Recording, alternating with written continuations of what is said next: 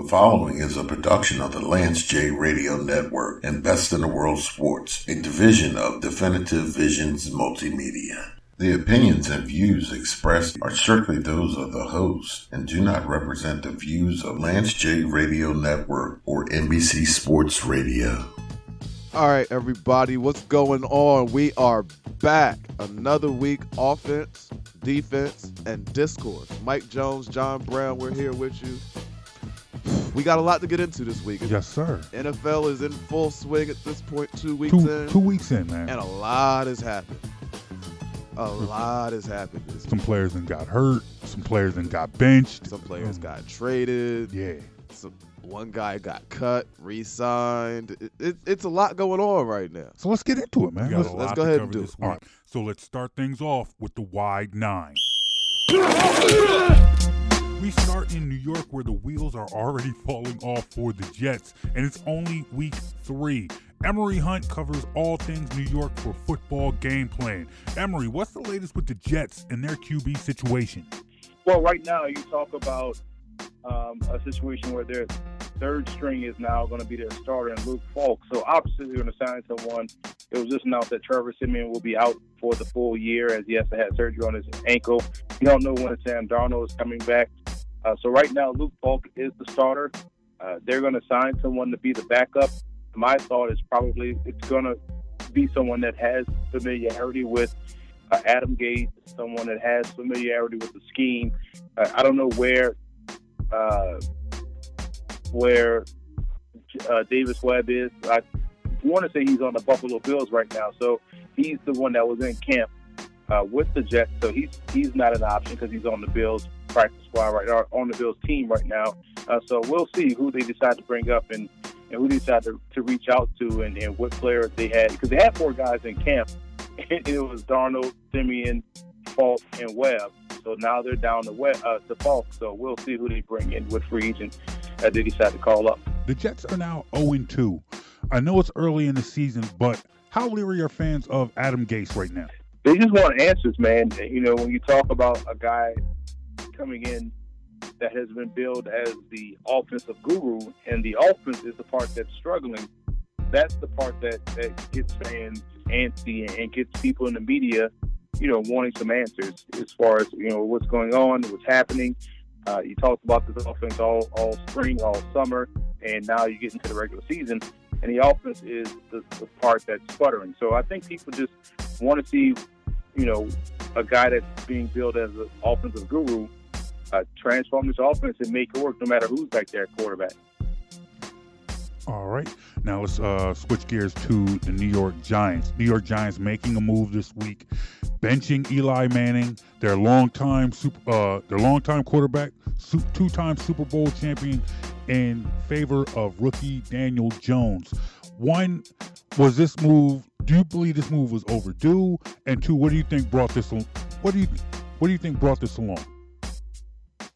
You know, it's interesting. The Giants sitting at oh and two, and when you watch them play, you don't come away thinking, man, Eli is holding the team back. Now, Eli should have been gone two years ago. I felt as though they should have started this process two years ago um, as far as getting him out of here. Then McAdoo proved to be right. Jerry Reese proved to be right. And those two guys, when they made that move, everyone in the media and, you know, fans, you know, killed it. But that was the right move to make because it helped start the clock. But in this situation, I don't think Eli was the issue. The defense just couldn't really get off the field, couldn't stop anyone. Uh, there were a lot of miscommunications that was happening in the secondary. That's common when you have a lot of youth. They have rookies starting at every level of their defense. So unless Daniel Jones comes in and can play wide receiver or can play defensive back, I don't know, or pass rusher, I don't know how he's going to help this team. Now, I, I think this move came about because they wanted to provide a spark. And thinking that, okay, well, maybe putting Daniel Jones in, you know, can give them a little bit of something extra on offense where Eli is kind of limited. And and I understand that thought because at the end of the day, if something breaks down, you need someone to try to create a play. If you're Pat Sherman and your quarterback is not being able to, to supersede a bad play call or a, you know, great defensive play, you kind of want to go to someone that you hope can. And we know Daniel Jones definitely has good athleticism. He can scramble, can evade, and they're going to be banking on that to help jumpstart an offense that really has struggled to find its way in the passing game outside of, you know, what they're been a- what they've been able to get from Saquon Barkley.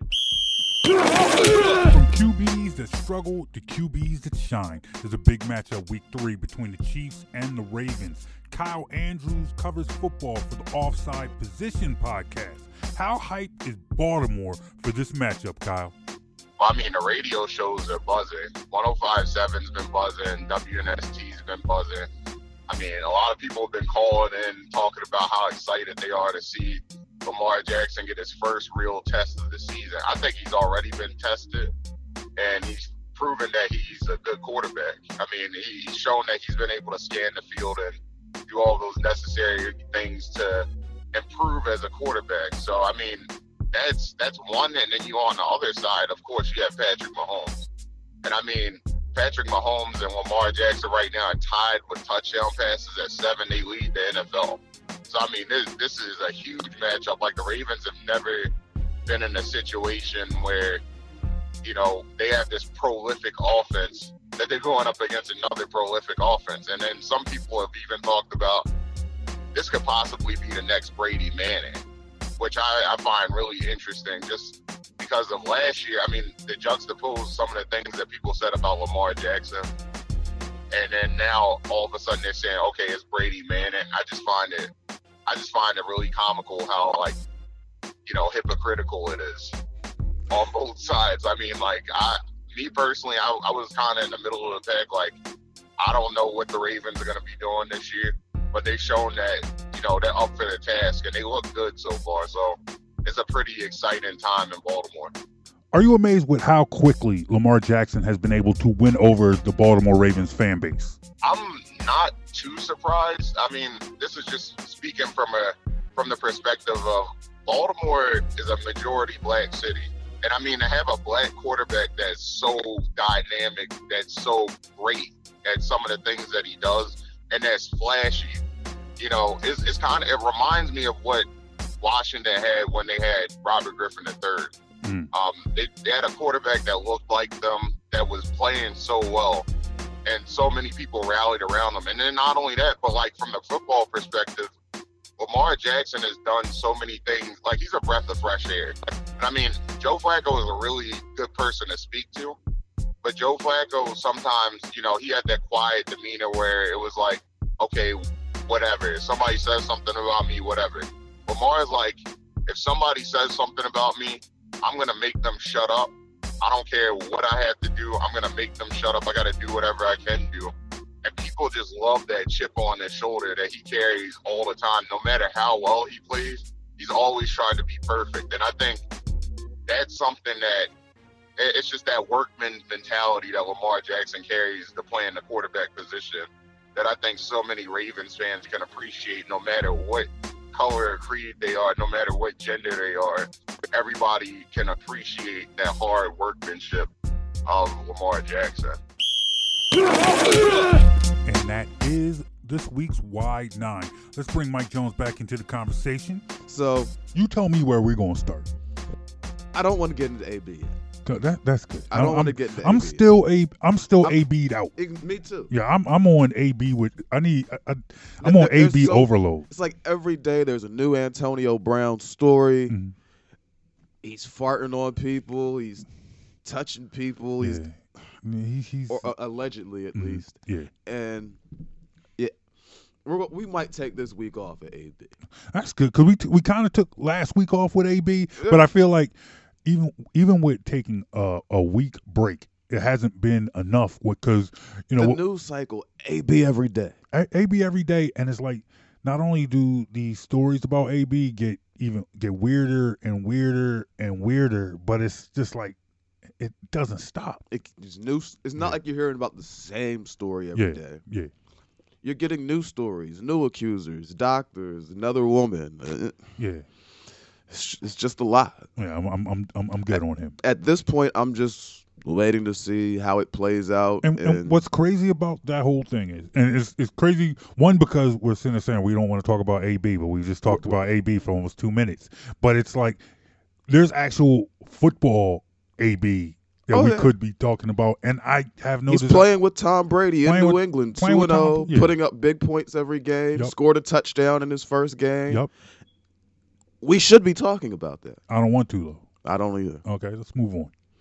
So, you know what? I, you know what I do want to talk about. Okay. Somebody we did talk about last week. All right. Because last week we talked about this guy, and I said after week one he looked like something was wrong. He might have been disinterested. Mm-hmm. I didn't know. Mm-hmm. After week two, the question is: is he done? Big Ben Roethlisberger. Done? I I don't know if I would say done. He's been in the league since two thousand four. Yeah. He's got his ring.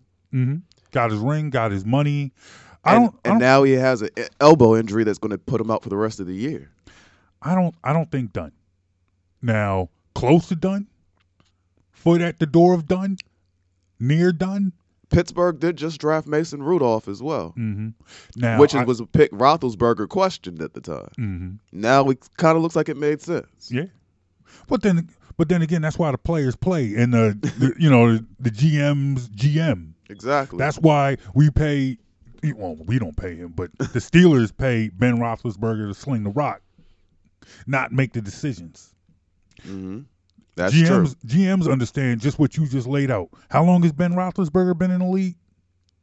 fifteen, sixteen years. fifteen, sixteen years. You watch Ben Roethlisberger play. You mm-hmm. know his style of play. That's a man who's taken a beating over those fifteen, sixteen years. Oh, absolutely. Years. He has taken a very brutal hits. You know, he's not, you know. A physical style of play. Physical style of play. He's somebody who stands in the pocket and and, and takes hits. And he's a big, strong guy. You'll see bodies hanging all over him, mm-hmm. trying to drag him to the ground. Mm-hmm. He's fighting. He's not the guy who likes to, like Eli Manning. He sees the blitz coming, the play's blown. He's going to fold up, go down, protect himself to go down. That's exactly. not Roethlisberger. He's either going to fall or go down, or he's going to get rid of the rock. Mm-hmm. You know, he, it's like. Plays blown. Move on to the next play. Mm-hmm.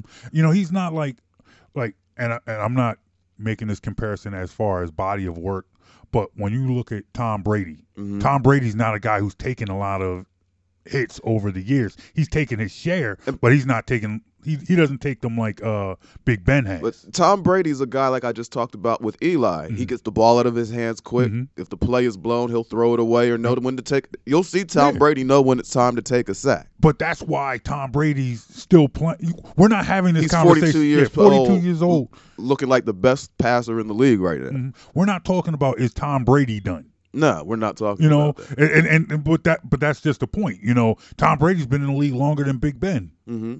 Tom Brady's older than Big Ben. Even Eli Manning, who we'll get to a little more late, a little later.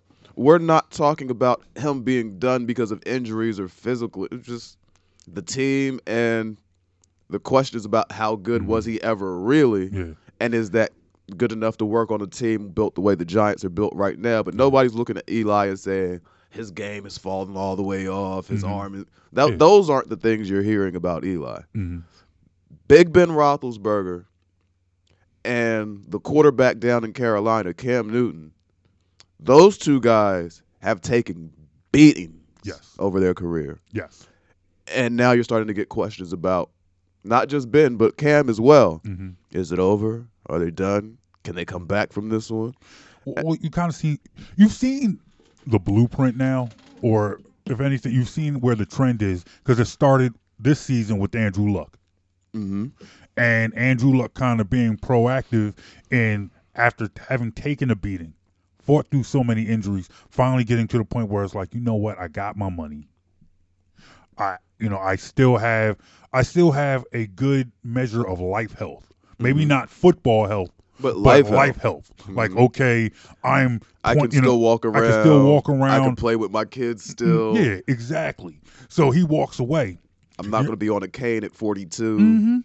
But now you're looking at Big Ben. You're looking at Cam, who, you know, yes, Big Ben on a higher level than Cam because Big Ben has won a couple of rings. Cam has just been it's in one, one Super Bowl. Bowl. Mm-hmm. But still, you're still talking about, you know, Cam. Cam, who, who has been an M V P, though. Been an M V P. Had success in college, had success, you know, had success in college. Had marginal success in the pros. Yeah. We just, you just mentioned he's been to the Super yeah, Bowl. He's been to the Super Bowl. Been an M V P, at, same at, year. At one point in time, you're you're putting Cam Newton in that conversation of the best quarterbacks in the league.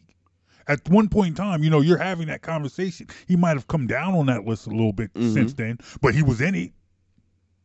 You know, so he's sitting there looking back, and now he, I, and I think Cam is somebody who, you know, you say what you want about him, was not really known to be a very frivolous dude. You know, I, I don't know his personal situation, mm-hmm. but I think, you know, he, he strikes me as somebody who was a lo- was somewhat smart with his money. Except not the clothes. Well, look, that's I, I, I can't talk. To, I can, but you know what? We're trying to have an objective conversation. You want me to get you one of those hats for Christmas? I mean, if you want to end our friendship. You know, you wouldn't get my mom that hat for you. You wouldn't get my wife that hat. I, you know, I, I'm just saying. What are you saying about Cam? I'm, I'm not saying anything about Cam. But if I may, if, if I may evoke a joke from one of the all-time great comedians, Mister Charlie Murphy, you know where you got that hat from, and it wasn't the men's section. That's all I'm gonna say about. That's all I'm gonna say about that.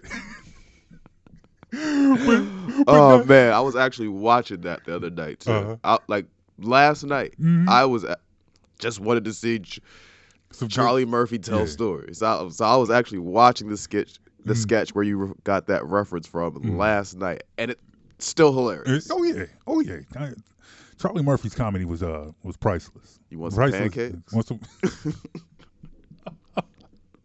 Oh man, don't never call that dude Eddie's brother. That man was funny all to himself. Oh, absolutely. Mm-hmm. But look, b- back to back to Cam. Mm-hmm. I I feel like this might this could be close to rock bottom for him. And w- when you look at Cam, when you look at Ben, Big Ben, I feel like at least give them an opportunity to bounce back. That might, that opportunity, that window might be very small. Ben Roethlisberger might, is closer to forty than thirty. Mm-hmm. I don't know how much bouncing his body has left to do. That is true. But I think, honestly, now... And honestly, Cam is significantly younger, mm-hmm. but with the beating he's taken over his career, yeah. I'm not sure much how much how much his body has left either. So would you... So are you saying you would... You would not be surprised if either of them just called it a quits this year. Well, maybe not this year, but this offseason. Between now and the two thousand twenty season. I would not be surprised if Roethlisberger decides to call it a career. Mm-hmm. Cam, I don't think he's at a retirement point, but for the money he's making, mm-hmm. I wouldn't be surprised if the Panthers cut bait with him next year. Yeah, that would not surprise me at all. Especially if they end up having a subpar season where they end up with, well, Miami's going to have the number one pick. Yeah. But they could end up with the number three or four pick because, you know, the Jets and Dolphins. Mm-hmm. I, that A F C East, man, it's like they're not even they're not even trying. And the and the Dolphins it. literally are not trying. Dolphins are not trying, and we'll we'll get into that as well. I wanted to get my man uh, Tom Ernesse. He's my uh, my Dolphins guy, but he's mm-hmm. out of town this week. Shout well, hopefully we can get him soon. Yeah, we can get him soon because we we need to figure out what's going on in Miami because they they might as well just bring out. They got everything except for a point guard who won't shoot. Uh, we we they're, are they're, they're full they're full take guard. That's, that's all they need left is a point guard who won't shoot. And it's funny as you say that. My first thought was Sam Hinkie somewhere behind the scenes in Miami pulling the strings. Mm-hmm. That was my first. Like, that's the only thing.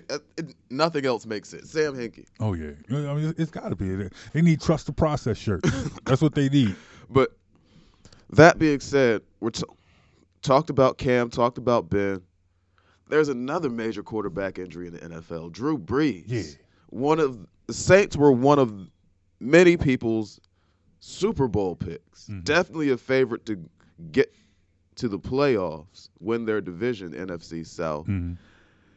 Now with Brees having surgery. Out for what, six to six eight? Weeks, six to eight. Mm-hmm. That dramatically changes a lot of things in the N F C. Well, let me ask you this. What do you think of Teddy Bridgewater? Now, I understand he didn't really show much on Sunday. But what do you think of uh, Teddy Bridgewater? Do Te- you believe he's a Teddy good enough Bridgewater in, in Minnesota? I absolutely believed he was a good enough quarterback. Mm-hmm. Teddy Bridgewater, after a devastating knee injury, he's made it back to the league, been yep. back healthy for a couple years, mm-hmm. but hasn't seen any real significant time on the field. I I just don't know what he has to offer at this point. Mm-hmm. I don't want to say that he doesn't, because coming into the league, you know that the ability to play quarterback at a relatively high level was there. Mm-hmm. But with basically three years off and a devastating knee, knee injury in between, he has stuff to prove. Yeah, definitely. I, I guess I, I'm on a wait and see with Teddy Bridgewater, because I'll I'll give him the benefit of the doubt, because he was thrown in a uh, he was thrown into a I guess he's just thrown into the game on, on Sunday against the Rams, and you're playing the Rams. Mm-hmm. You're not taking reps with the ones. Mm-hmm. You're, you know, you you're, you're yeah. thrown into spot duty against a, another team, yeah, the, better team in the league, another team that people think could get back to the Super Bowl. Mm-hmm. So, all right, didn't look he didn't look like too much on Sunday. Well, I mean, and that's you're that's right. saying it nicely. But you're absolutely right. But, but that's also why I say I don't know, because mm-hmm. he's been off the field. He hasn't taken reps with the ones, but we also know that the arm has been there in the past. And it's going to have to, if if it is still there for Bridgewater, it's going to have to come together quickly in order to save their season. Agreed. The next two weeks are going to be big for Teddy Bridgewater, because the Saints are, what, one and one now? Mm-hmm. If they fall to one and three, they're in trouble. One and three, but let's look at their schedule real quick. You just said you don't want to see the Saints fall to one and three. They could very well be looking at one and three. They they're going at Seattle mm-hmm. next week. Tough game. Tough game. Very tough game. Then they're home against the Cowboys. Another very tough game. Then they're in their division against Tampa Bay. Mm-hmm. It, you know, Tampa. You Bay, never know what Jameis exactly, is going to show up. Exactly. Now I understand. Uh, you know, I, I I injured your abdomen. Abdomen, ab- abdominal muscle. Yeah, yeah. All that got hurt. Strain, yeah, yeah, yeah, yeah. You got injured that way. When you laughed at me when I said that the Tampa Bay Bucks were going to win the N F C South, I'm just saying right now, Drew Brees is hurt, Cam is hurt, and I'm still laughing. Still laughing, but look, hey, hey, you still got the Falcons in that division, fraudulent as they are. The Bucks aren't good enough to be frauds. Mm-hmm. No, that is true. That is true. Now, here- to be, to be a fraud, you have to actually be good enough to make people believe you're good. Okay. No, I mean, agreed. Agreed. You're you're not wrong here. You're not wrong. I'm just, so, but but right now, after two games, my Tampa Bay Bucks, my Tampa Bay Bucks, tied for first. With I mean, who? The entire division? Yeah, the entire division. So they're also yeah, tied for yeah, last? Yeah, yeah, well, no, no, no. Tied for tied for first with everyone not the Carolina Panthers. Who are oh and two. oh and two, yeah. Okay. Everyone else is one and one. But look, hey, every look, it is what it is. That's all I can say. Tampa Bay Bucks going to win the N F C South. You can laugh all you want, but I'm going to enjoy that. I'm going to enjoy that when we uh, – When when you're telling me, hey, John, you were right. I'm sorry. I'm sorry. Hey, you know, at least you sticking to it. I, I am going to stick to it. Look, I, I, I like lear- that in you. I learned from a couple of weeks ago. You know, when I kind of faltered on that whole Zeke signing with the Cowboys. Mm-hmm. Now this, you know, no more.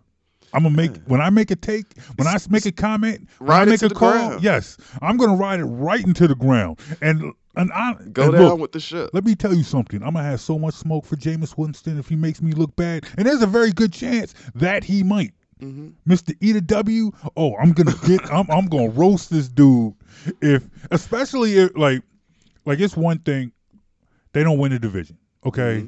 You know you still got the Falcons, but at this point with Cam hurt, with Drew Brees out for almost two months. There's absolutely no reason for them to not at least be in the conversation for the N F C South. There should be no reason for the Atlanta Falcons to run away with this division.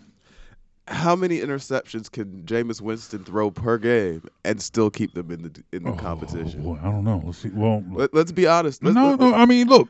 Granted, he could. Jameis Winston could be who we always believe Jameis Winston is. He, he Jameis Winston could very well Jameis Winston this season away. You remember when Jameis Winston was in college yeah. and all the praise he got for all those second half comebacks? Mm-hmm. Do you know why he had to make so many second half comebacks? He threw so many first half interceptions. Exactly. That's the, the whole thing. The it, N F L doesn't let you come back from all those first half interceptions. Well, I, I, I will tell you this, and I've I've never really been impressed with the whole fourth quarter comeback stat. I understand it's useful, and there's a need for it. Just means you're losing in the fourth yeah, quarter. Yeah, exactly. Because so, I don't use that stat very often when we're you as a barometer for great, elite, good quarterbacks. Because at this, because honestly, you can sit there and say, "Hey, all right, this guy has this this amount of this many fourth quarter comebacks." Mm-hmm. Does that does that make quarterback A better than quarterback B? Not, and I'm like, now, not necessarily. If quarterback A blows everybody out by thirty points a game, so he never has to come back exactly. in the fourth quarter. Exactly. Versus... Give me the quarterback who's not behind in the fourth quarter.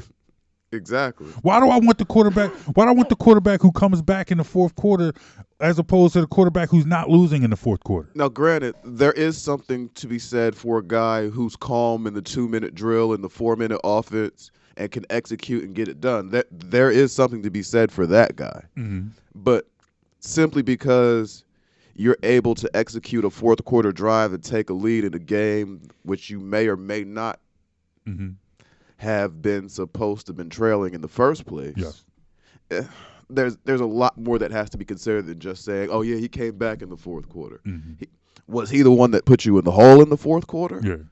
Because if, if your quarterback puts you in the hole in the first three quarters, I don't know how excited I am that he's able to get me out of it in the fourth. Exactly. Uh, right now, Jameis Winston, two t- two T Ds on the season, three interceptions. Uh, you know, Jameis is going Jameis, but I still believe now, that Bruce Arians can. If, if there's if there is a coach who can make a N F L quarterback out of Jameis Winston, I think it's Bruce Arians. That still remains to be seen if he's going to be able to do it. I would like to see. I would like to see. I, I mean, I honestly, I just don't know. This is Jameis Winston's what fifth year in the N F L? Uh, I believe so. Fifth year. Uh, yeah, cause, yeah, because he came in the same year as Mariota. It's their fifth year in the league. Yeah. Mari- me- meanwhile, Marcus Mariota. They're either going to have to ex- give him an extension. Franchise him. Are you talking about Mariota or are you talking about Winston? Winston. Okay. After this season, it's an extension. You franchise him or you let him go. If you're the Bucs, it, okay. what do you do?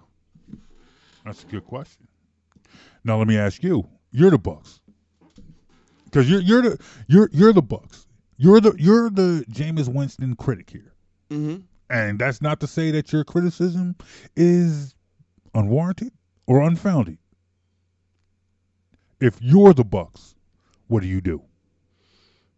Right now, Marcus Mariota, four, uh, same amount of yards, four touchdowns, zero interceptions. Mm-hmm. They have the same amount of passing yards on the season. Mm-hmm. Four touchdowns, zero interceptions. Jameis Winston, four, four hundred two yards, two touchdowns, three interceptions.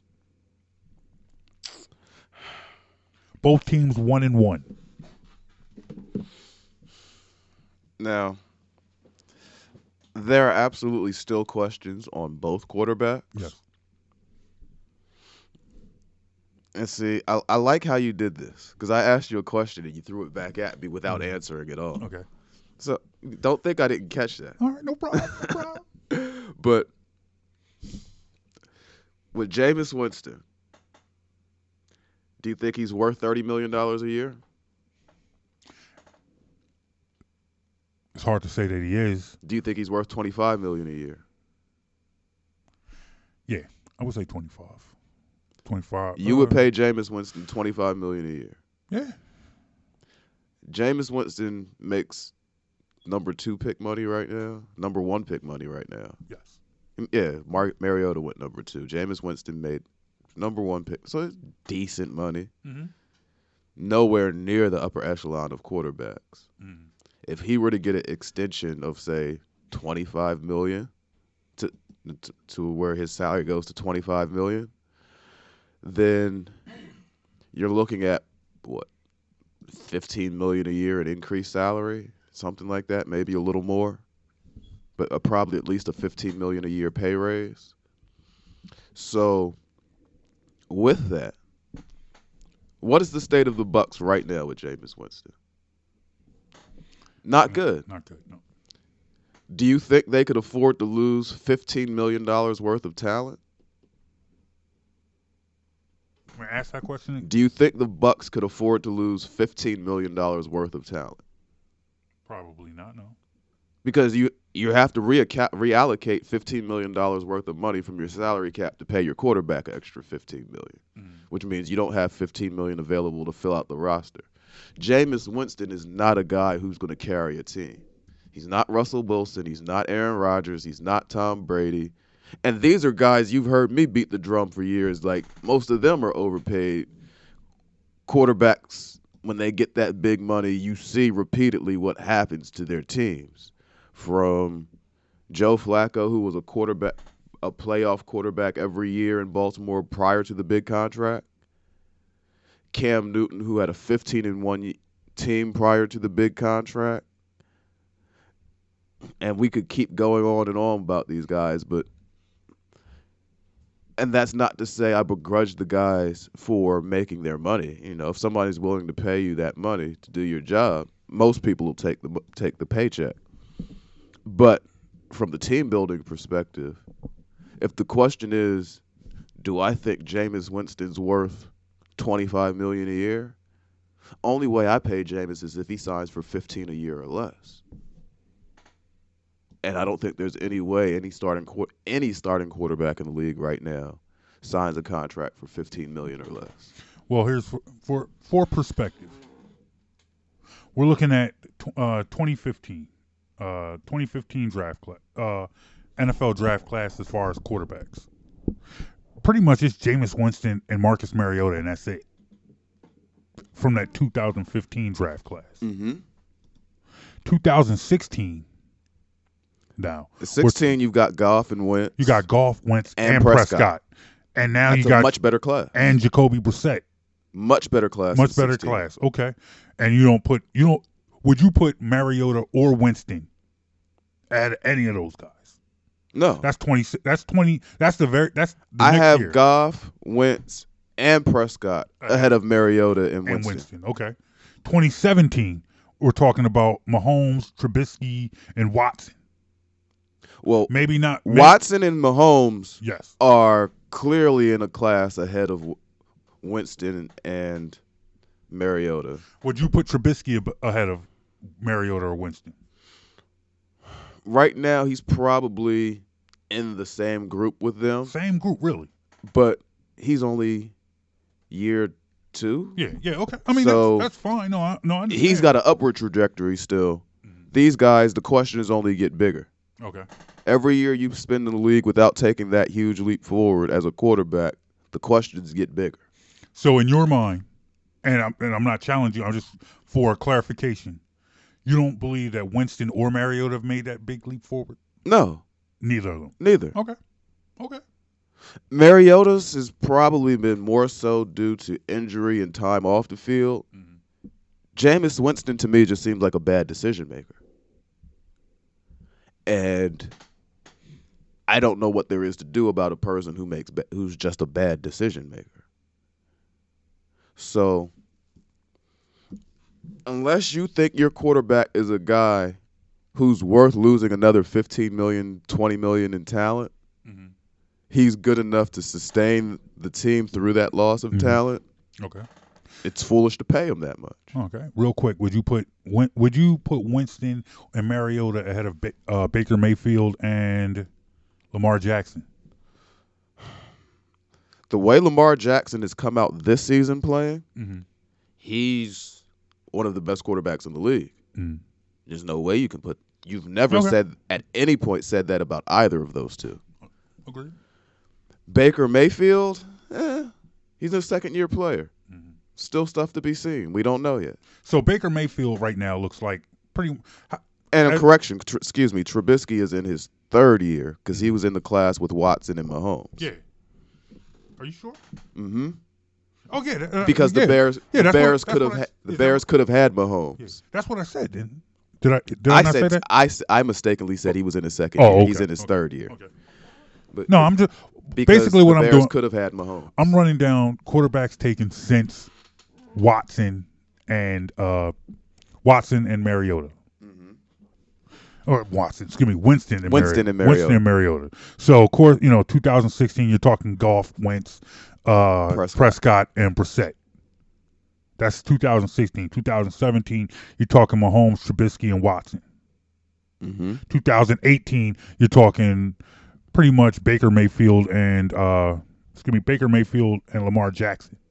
Mm-hmm.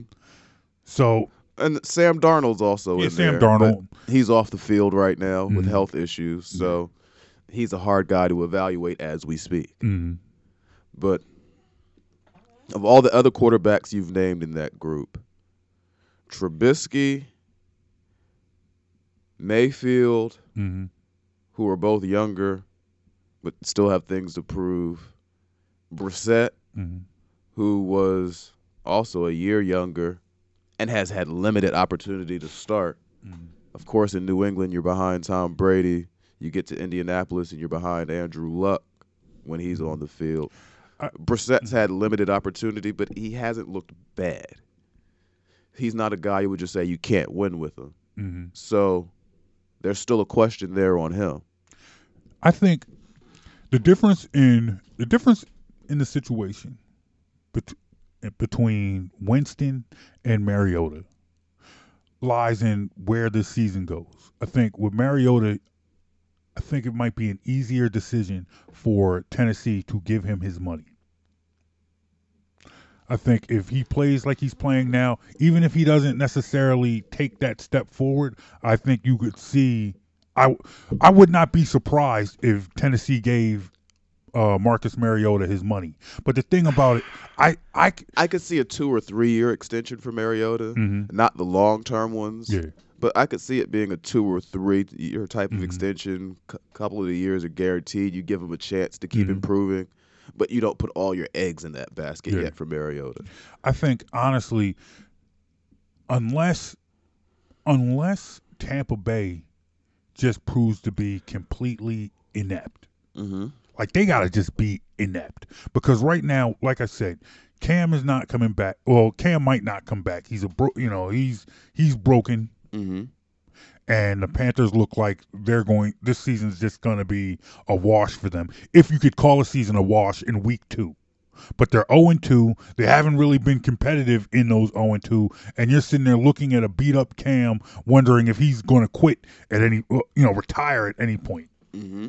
Drew Brees is now hurt, out for two months.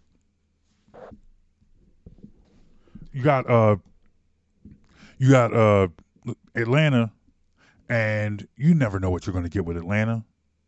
They they should they should be good enough to win this division, especially with, given what we said about uh, with Drew Brees hurt, yeah. looking at Cam Newton hurt, and the Bucks being what they're what they are. Mm-hmm.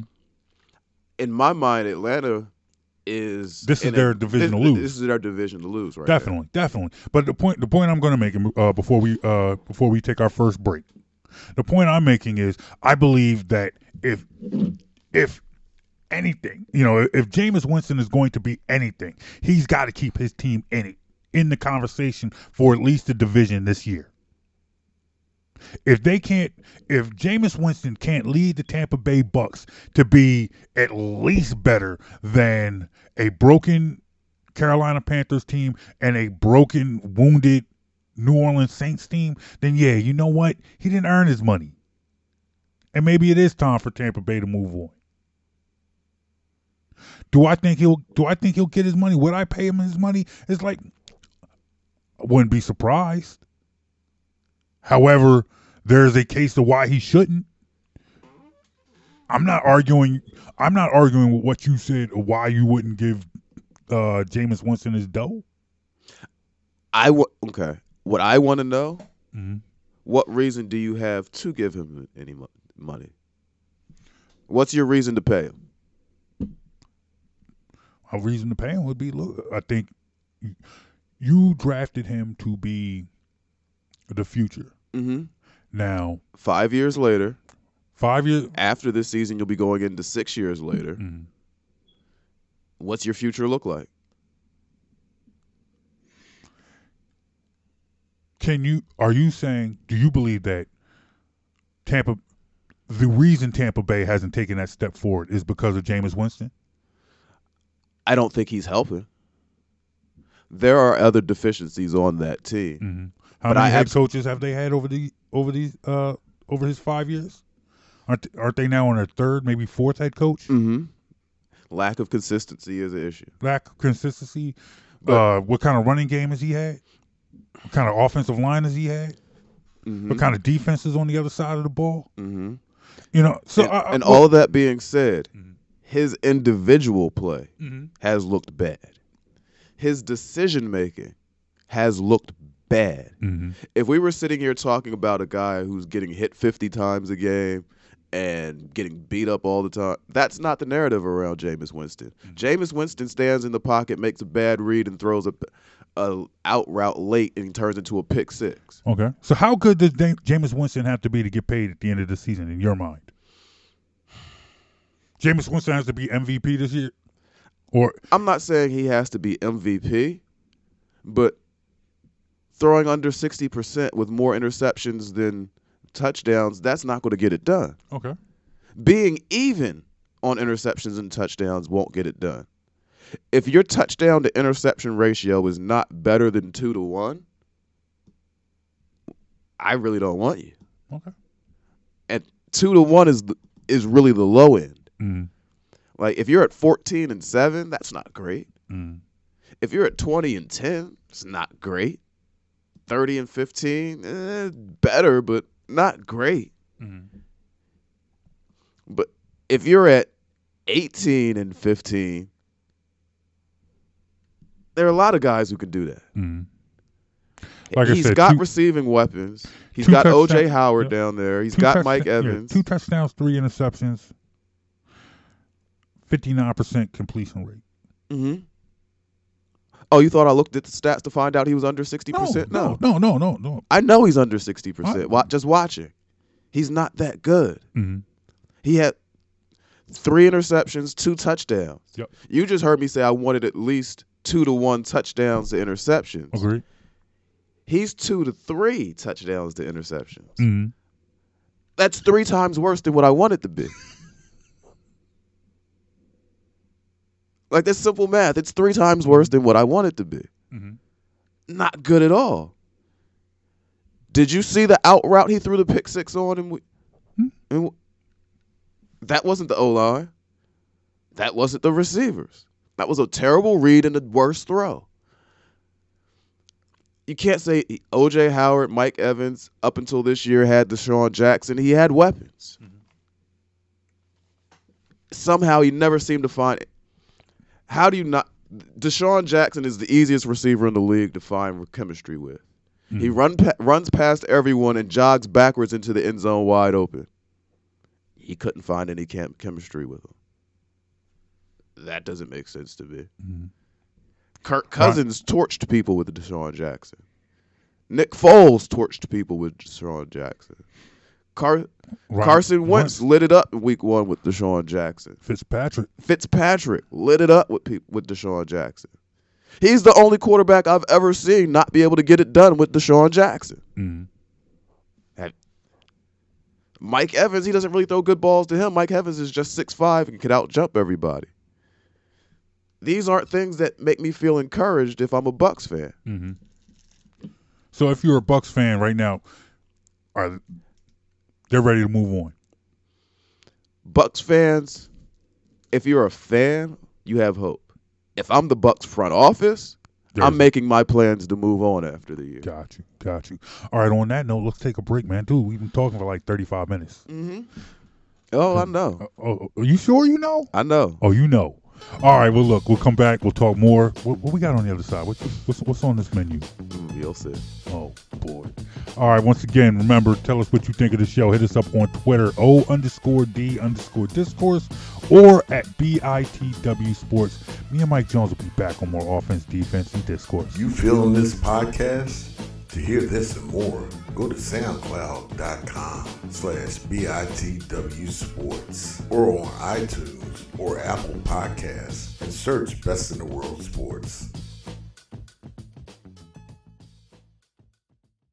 Rampage, the first lieutenant of the Universal Flipmo Squad. The construction Timbs are classic in Philly they and are. New York. They are.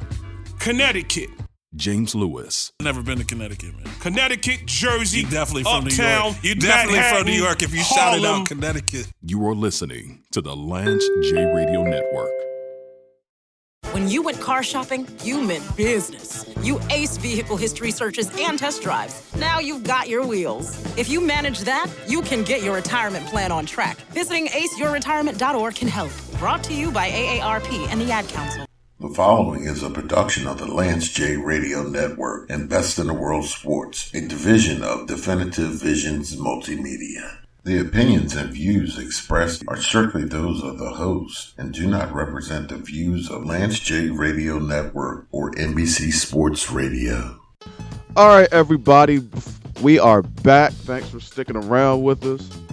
Before the break, first segment went a little long, a little longer than usual, but it was fun. We had a lot Look, to man, talk about. Yeah, it, a lot of injuries happened around the league. Why does it always seem like we have our longer football conversations about the worst teams and the worst players?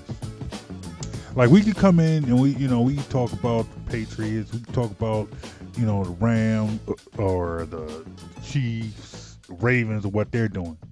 No, we talk about Jameis Winston, mm-hmm. Marcus Mariota. How come we, you know, we probably should have talked a little, you know, talk more about the, like, the Miami right. Dolphins. Like, if your team sucks. Let me ask you a question. Uh huh. You're driving down the highway. Yes. Which do you spend more time looking at? A nice, clear, open road or a terrible road car wreck? Well, the car wreck, yeah, the car wreck's more interesting. Okay. Which one is more? Which one's a happier thing? A nice, clear, open road. Well, no the happier traffic. Thing is a nice, nice, clear, clear open, open road yeah. with no traffic. Yeah. But you spend more time uh-huh. paying attention to the car wreck. Okay. Well, look, man, car wrecks are us. If your team is a car wreck and they're not talking about it on the national shows, me and Michael talk about your team.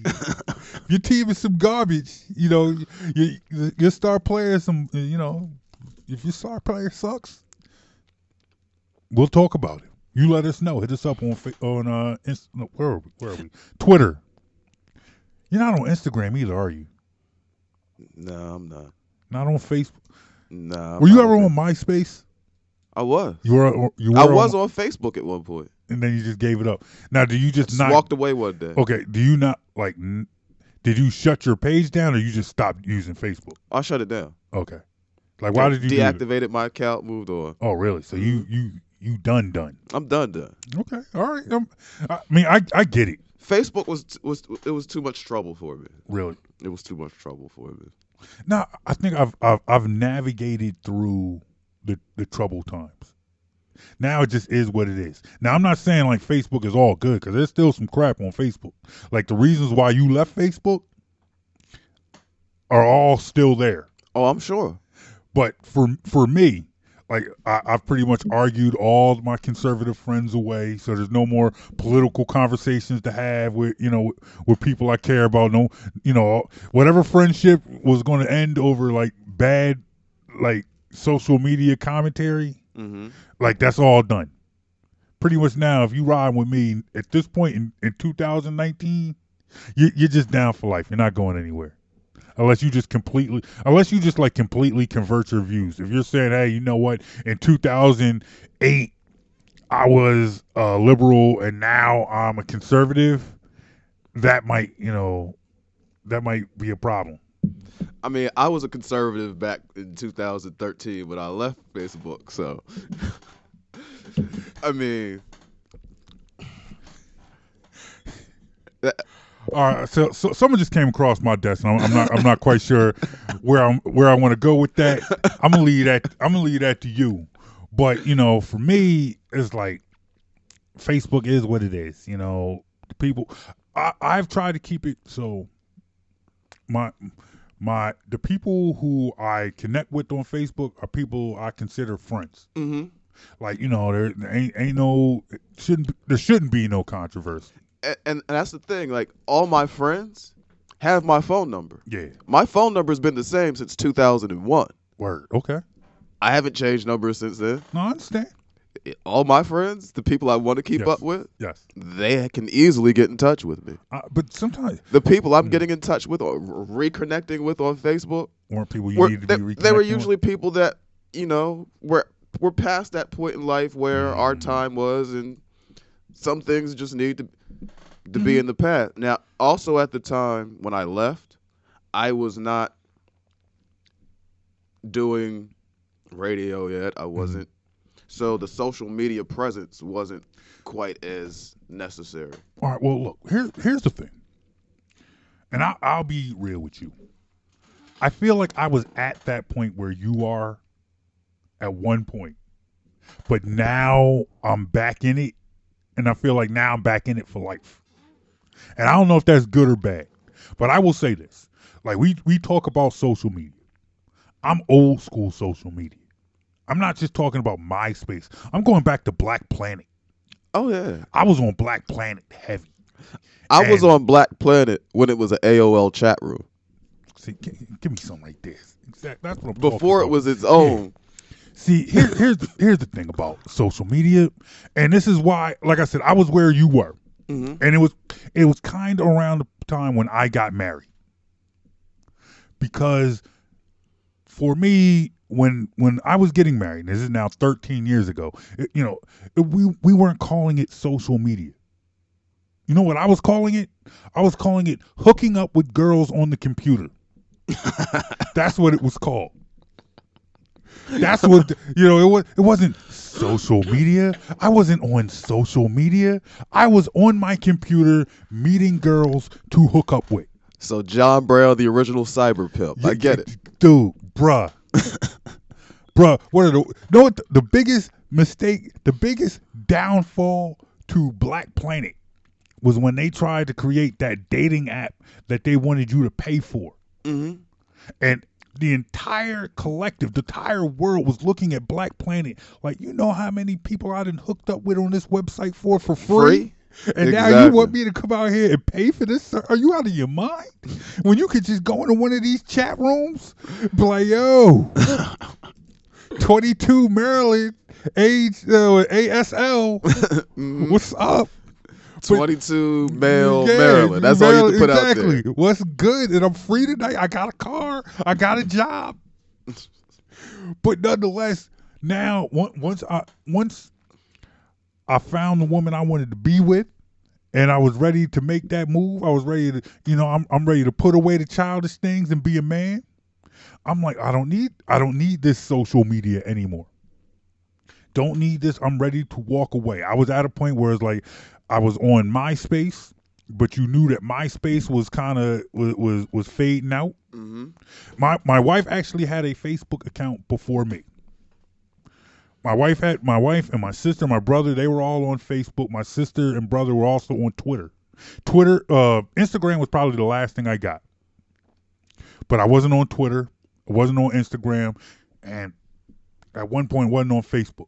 Because I'm sitting there like, you know, social media was for hooking up with girls. I'm married now. I don't need to hook up with girls. So I don't need social media. Mm-hmm. And I was cool with that.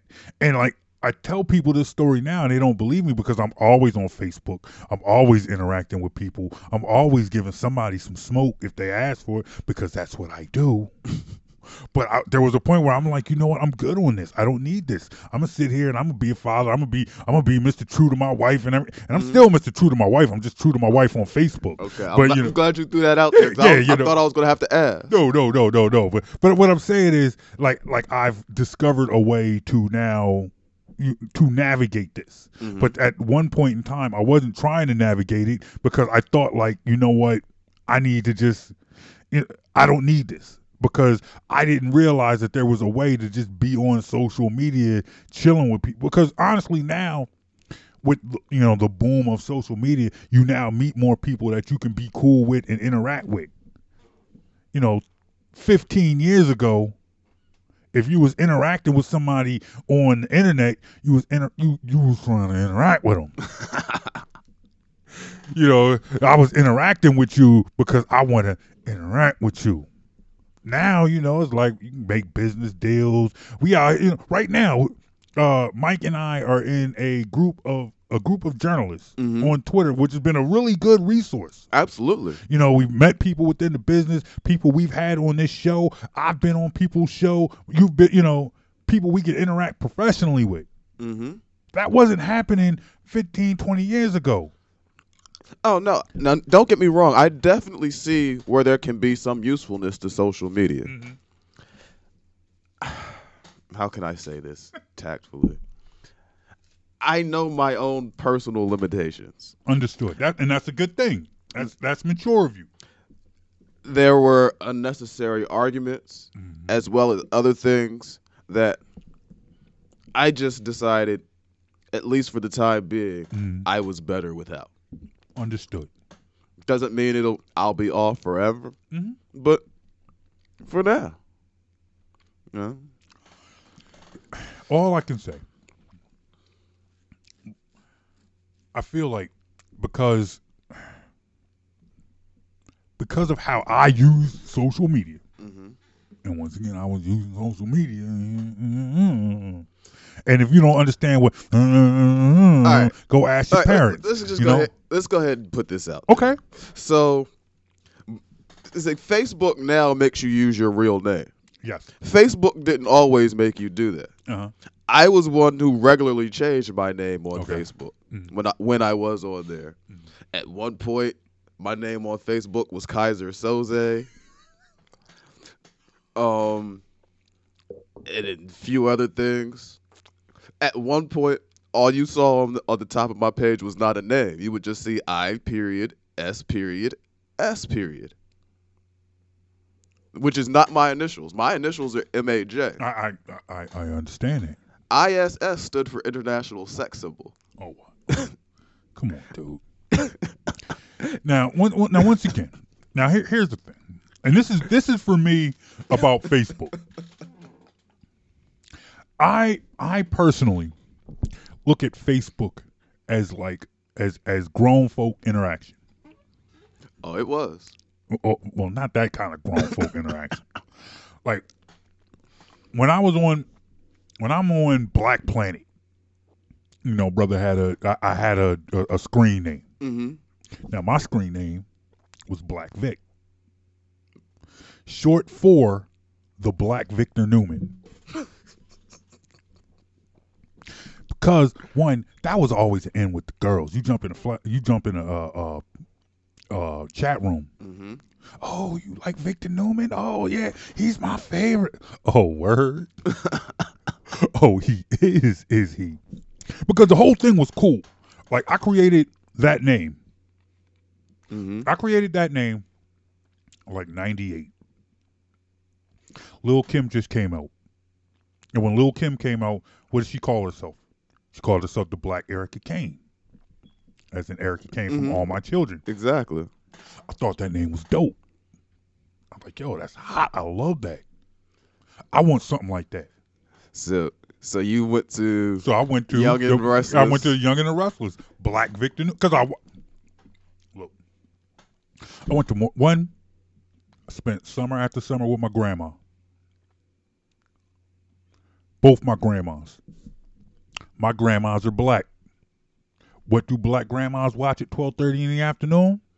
Young and, Young and the Restless. So what did I watch at twelve thirty in the afternoon? Young, Young and the Restless. Restless. Went to Morgan State University. Morgan State University, when I got on campus, did not have cable. So we had to watch just regular television. Mm-hmm. What was I watching at twelve thirty in the afternoon? Textbooks.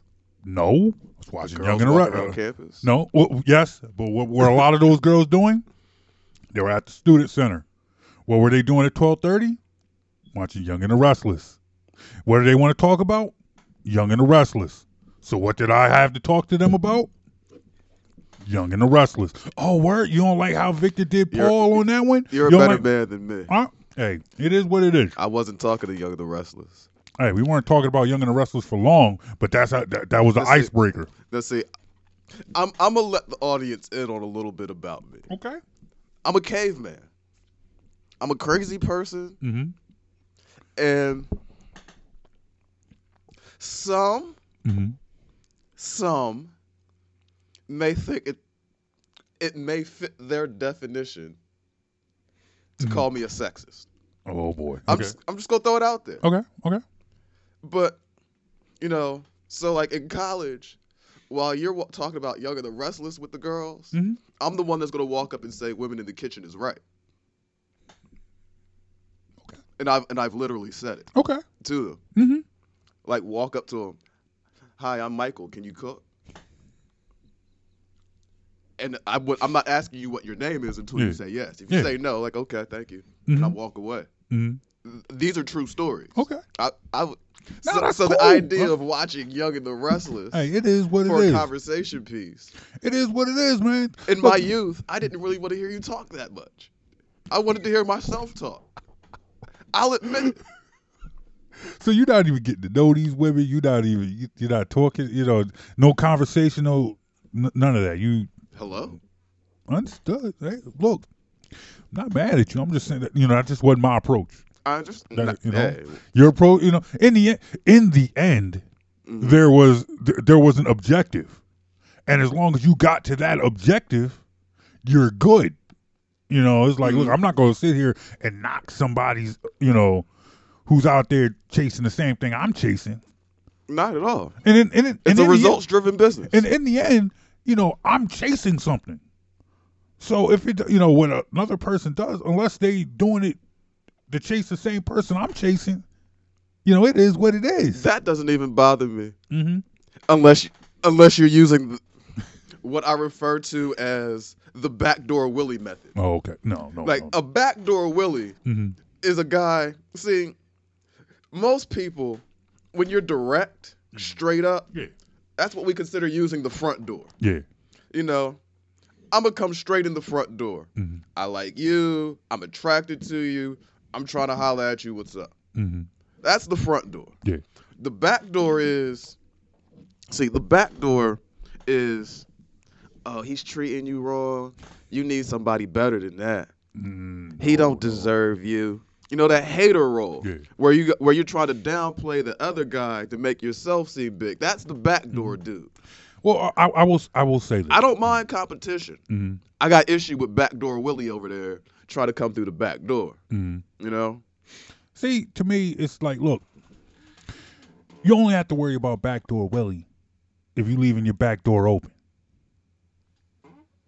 You know, it, it, it to to me now it's like now granted to. It, it's like, I get what you're saying. Mm-hmm. Because, yeah, you know, the backdoor dude can't. It. I, I'll put it to you like this. It's like, what do you want somebody to do? Somebody try the backdoor, the backdoor's locked, you leave it alone. Exactly. But it's it's that dude who keeps, you know, all right, backdoor's locked. And he keeps trying to jimmy the lock. Yeah, just, see, see, that, see that's but, the dude. But see, that's what backdoor Willie mm-hmm. do. Because backdoor Willie, the last thing he wants to do mm-hmm. is come through the front door. Mm-hmm. He might start checking windows and stuff, mm-hmm. but he's not coming to the front door. Mm-hmm. So th- that's what that's the guy I don't like. Okay, okay, no, all right, we're, we're on as the same far page. As like as far as competition, because because to me it's like this. All right, you know, there's you've all seen that dude who's kind of slipping, mm-hmm. ain't treating his woman right, and it's like, okay, I'm not out here trying to disrespect dude. But he obviously does not appreciate what he has. And it might be a situation where you have to, you know, you got to slide on in there. I understand that. Mm-hmm. And what I'm saying is, if that opportunity presents itself, mm-hmm. you can still walk through the front door. Okay, okay. I'm like, look, I don't know what's going on with you and your man. That's none of my business. But I'm available. Mm-hmm. I'm interested. Mm-hmm. If you wanted to look into that further, let me know. Mm. I'm not coming around the back door. Oh, well, you know, he was creeping with so-and-so. You know, your, your boyfriend, Jimmy, I seen him at the party with Kelly last week, and they was in the corner wall dancing. And everybody knows what the wall dance is. Understood. You know? Understood. Yeah. Th- okay, okay. That, that That's the difference in the approach I mean. Okay. Like, take your shot. Mm. I'm a fan of dating attractive women, as I think most guys are. Okay, yep. But what most guys, whether fail or don't want to ex- fail to accept or do- just don't want to accept, mm. is you're not going to be the only guy who thinks she's attractive. Okay. So the same way you saw her, thought she was attractive, mm. and wanted to take your shot, you can't be upset or insecure about the fact that somebody else mm. saw her, thought she was attractive, and wanted to take their shot. Mm. You just have to trust her that she wants to be with you and will shoot them down. Mm-hmm. That's all part of what happens. I'm okay with all of that. It's the one guy who wants to come around and be like, oh, yeah, Mike Jones, I saw him at the party. Mm-hmm. And him and Sabrina were in the corner dancing all crazy. And well, were you dancing all crazy with Sabrina? What's that got to do with Joe? That's got. That's none of Joe's business. Uh, that's not. Uh, that, that's irrelevant. Has absolutely nothing to do with Joe. Still not a yes or no to. I might have been. I might not have been. But Joe didn't need to tell. But, Joe didn't need to tell you, shorty, that that's what you was doing. Yeah. Okay. Because no. for all, for all he knows, we're at a party mm-hmm. and I'm dancing with somebody. Mm-hmm. When it's over, yeah. I left. I went home to my girl, and that was all it was to it. No okay. big deal. No harm, no foul. No harm, no foul. Understood. Understood. He doesn't know one mm-hmm. way or the other. Mm-hmm. He's just going back. Yeah, you know, Mike was doing this, and Mike was doing that. Mm-hmm. Like, if you want to try to get her, yeah, do it on your own merit. Gotcha. Not on the backs of my mis- alleged mistakes. I understand. That's all. I understand. I understand. And and all, all of this is what keeps you off Facebook to this day. Among other things. Among, okay. Well, look, like I said, now that now I, I've found a way to navigate these social media streets. Like now, I, I see the val, the social value of social media within my married life. Mm-hmm. Because fifteen years ago, what was social media to me was just hollering at girls. If I was talking, I didn't like here. Here's a, like I, I have a circle of social media friends. Now my my my rule for social media, especially on Instagram and Facebook, Twitter is a little bit more open, mm-hmm. but Instagram and Facebook, my rule for that is if we are to be friends, I have to have been in a room with you at least once. Okay, that is my rule. Now, yes, you know sometimes I'll make exceptions. And a lot of times that, that just takes a lot of uh, a level of interaction that then that brings comfort. But for the most part, my rule is if we are friends on Facebook and Instagram, and primarily that's because on Facebook and Instagram, I share pictures of my kids. Okay. And I don't want everyone looking at my kids. I understand. You know, so Twitter is more limited to yeah, yeah, sports, work-related yeah. things, news. And, like I very rarely. And right. I think that's why I like Twitter and mm-hmm. why I'm on Twitter. It, mm-hmm. the, the scope tends to be more focused. Yeah. Twitter seems to be more for like news junkies and sports yeah. junkies yeah. than people wanting to put out every aspect of their personal life. Yeah, I very rarely put pictures of my kids on Twitter. And if I do, I don't refer to them by name. Because I don't want somebody, you know, seeing my kids and coming, you know, yeah. and be like, oh, you know, hey, what's up? I, you know, I know John Brown. Yeah, I know you like, you know, some crazy. Oh, you're so and so son. Or yeah, anything. yeah, yeah. I don't, I don't, I don't need that. Nobody, I don't need them. So on Insta, like Instagram, my Instagram uh, account is private. Mm-hmm. You know, like I have, you know, I will interact with more people through, you know, Philly Go Flow site. Okay. Best in the World site and whatever. The business site. Yeah, the business. You know, that's but where the, I do business. But your personal interactions, those personal. That's exactly. personal. It's okay. personal. So, but you know, like now, I, I can do that. Like I said, I understand you, you can make friends, be cool people, whatever. But in the end, you know, social media. You know, now I, I understand.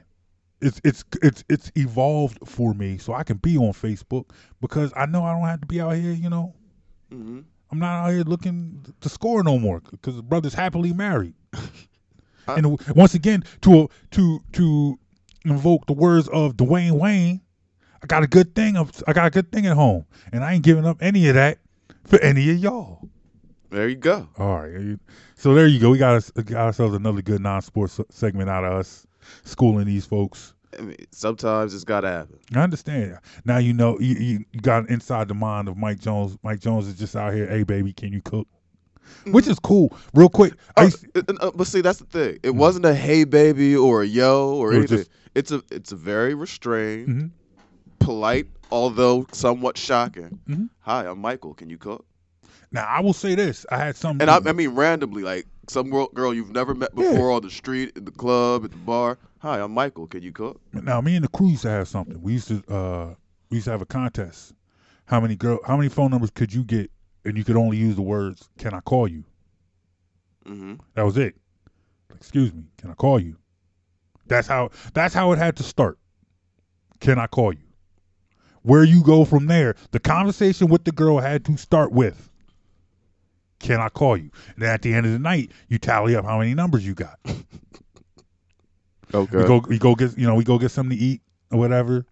Goes, you know, we, we go out to a club, go out to a party, whatever, chill, whatever, find a little twenty-four hour diner, go get something to eat. At the end of the night, who got what? Okay. As, all right, I get it.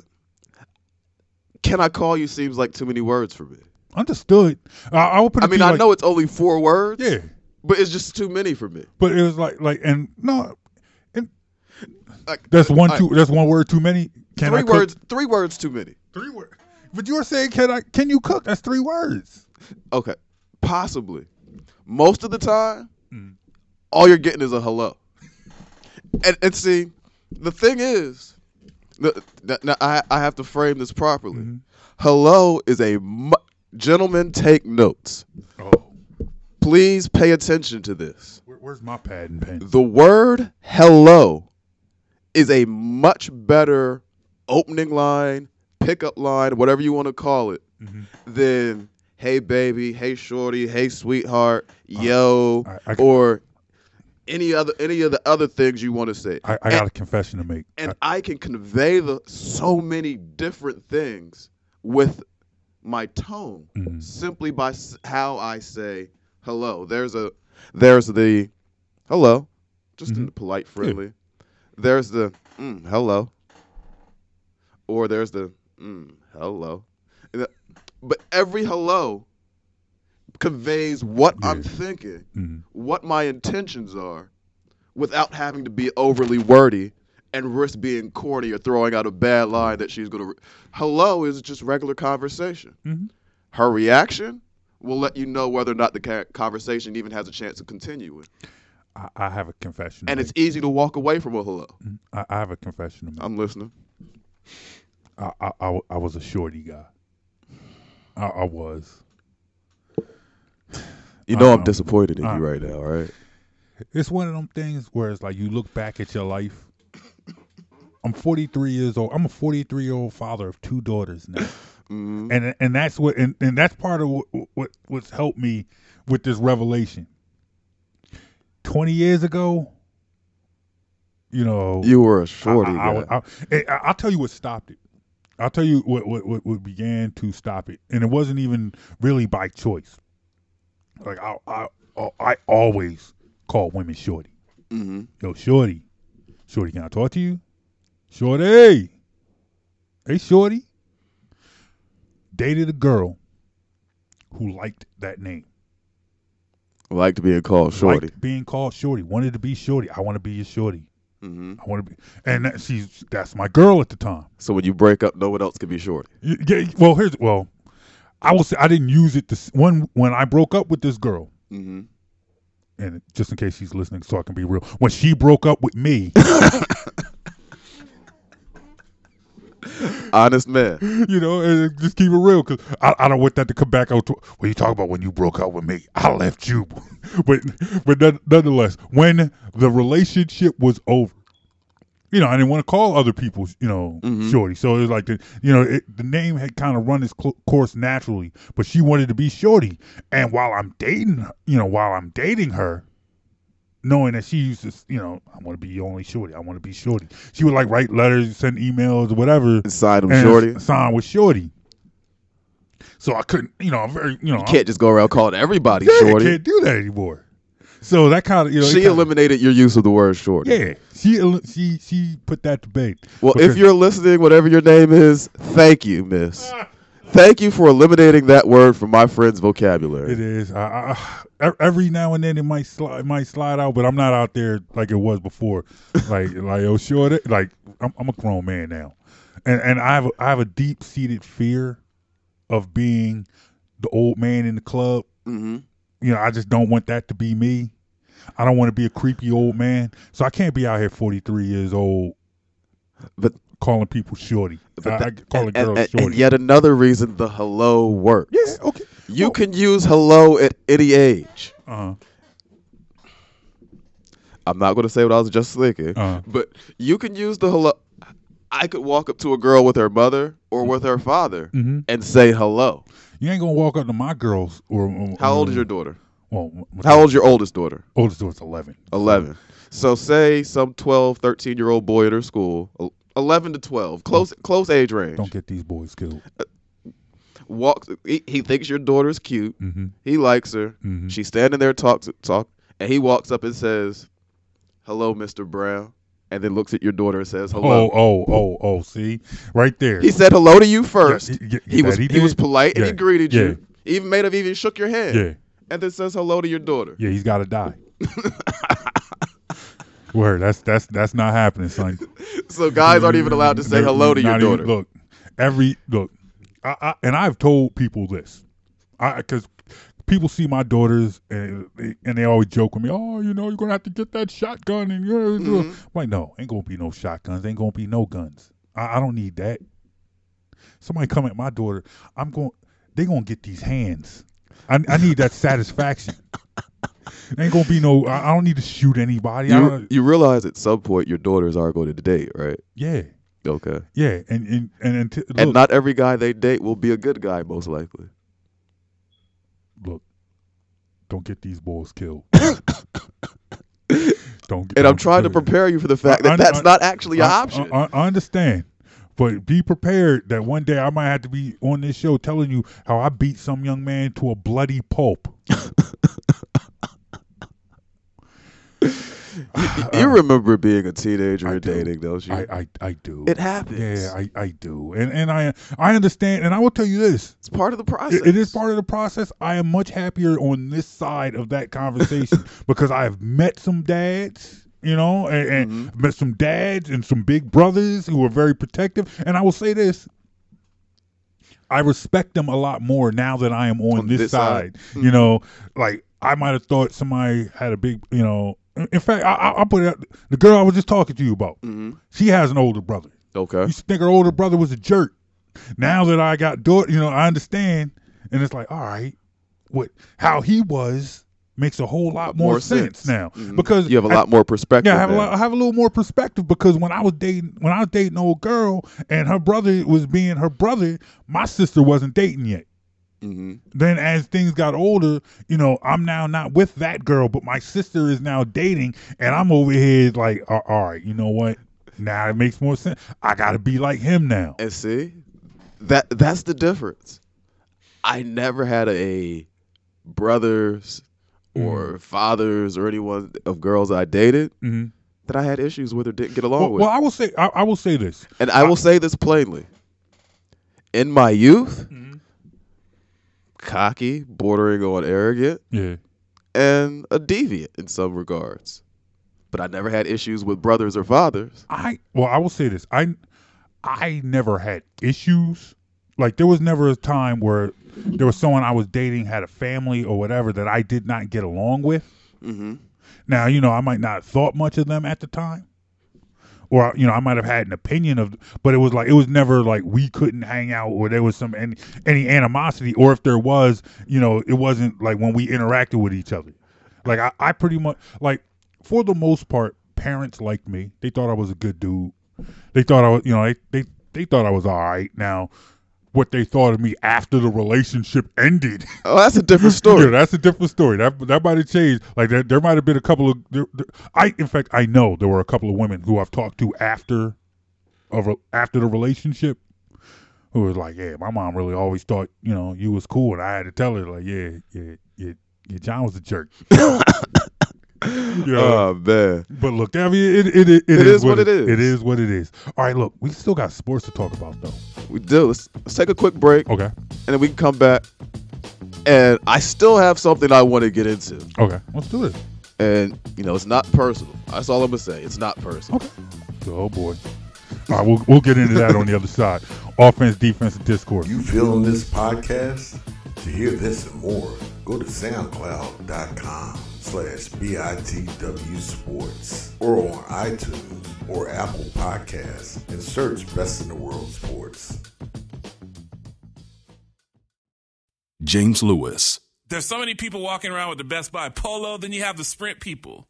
Then you have the Geek Squad people. Then you have like the, Co- like the, the Cox they Cable people. Right. So there are thirty-eight people walking around at Best Buy doing absolutely nothing. Rampage, the first lieutenant of the Universal Flipmo Squad. Can we say F- No, we Best can't. Buy? We can't say that. We, okay. we, we cannot say that. Okay. Uh, we shouldn't say that. Okay. I'm, I'm not saying that. You are listening to the Lanj Radio Network. When it comes to parenting, there are no perfect answers. But that's okay, because you don't have to be perfect to be a perfect parent. Teens in foster care will love you just the same. For more information on adoption, visit adopt u s kids dot org. A message from the U S Department of Health and Human Services, Adopt U S Kids, and the Ad Council. The following is a production of the Lanj Radio Network and Best in the World Sports, a division of Definitive Visions Multimedia. The opinions and views expressed are strictly those of the host and do not represent the views of Lanj Radio Network or N B C Sports Radio. All right, everybody, we are back having some fun today. We're talking some sports. We've been talking injured quarterbacks. We've been talking social media, pickup lines, shorties. Shorty. What's up, shorty? But... Well, we're gonna get, we're gonna take it back to sports real quick. Get, okay. Try to see if we can get focused again. All right. And first segment, we talked a lot about N F L, how the landscape has changed over the first two weeks. Mm-hmm. We named a couple big time, big name quarterbacks, starting with Andrew Luck, then through Breeze, and Newton, and Roethlisberger. Mm-hmm. Guys going down for extended periods of time. Okay. That always means one thing is going to happen. What's up? Someone's going to start asking for Colin Kaepernick. Yeah. You start seeing starting multiple starting quarter ca- starting caliber quarterbacks go down. Mm-hmm. At some point, it's inevitable that the Kaepernick questions come up. Yeah. Now, there was a conversation on Twitter. Okay. A couple days ago. All right. Former N F L front office man, former former general manager Joe Banner mm-hmm. makes the statement that, and a statement that I g- generally agree with, mm-hmm. that regardless of talent, any honest conversation about bringing in Kaepernick, of course that's who we're talking about, mm-hmm. has to include the conversation about the media circus that's going to come with it. Mm-hmm. You seem to disagree. Not necessarily. All right. And for anybody out there, if you didn't catch the tweet, I'm going to read it for okay. you. Joe Banner tweets, "From day one, I have supported what Cap did and said from a talent perspective, it's crazy that he has not been signed. That said, any honest discussion about why he hasn't signed or hasn't been signed should include the circus the media will create whenever he signs. Mm-hmm. No team wants to deal with that." Okay. You responded to Joe Banner on Twitter. I did. Your response was pretty straightforward. And you told Joe that in two thousand nine, he signed Mike Vick, who missed the last two, the last two years in prison, and he led the organization to the playoffs.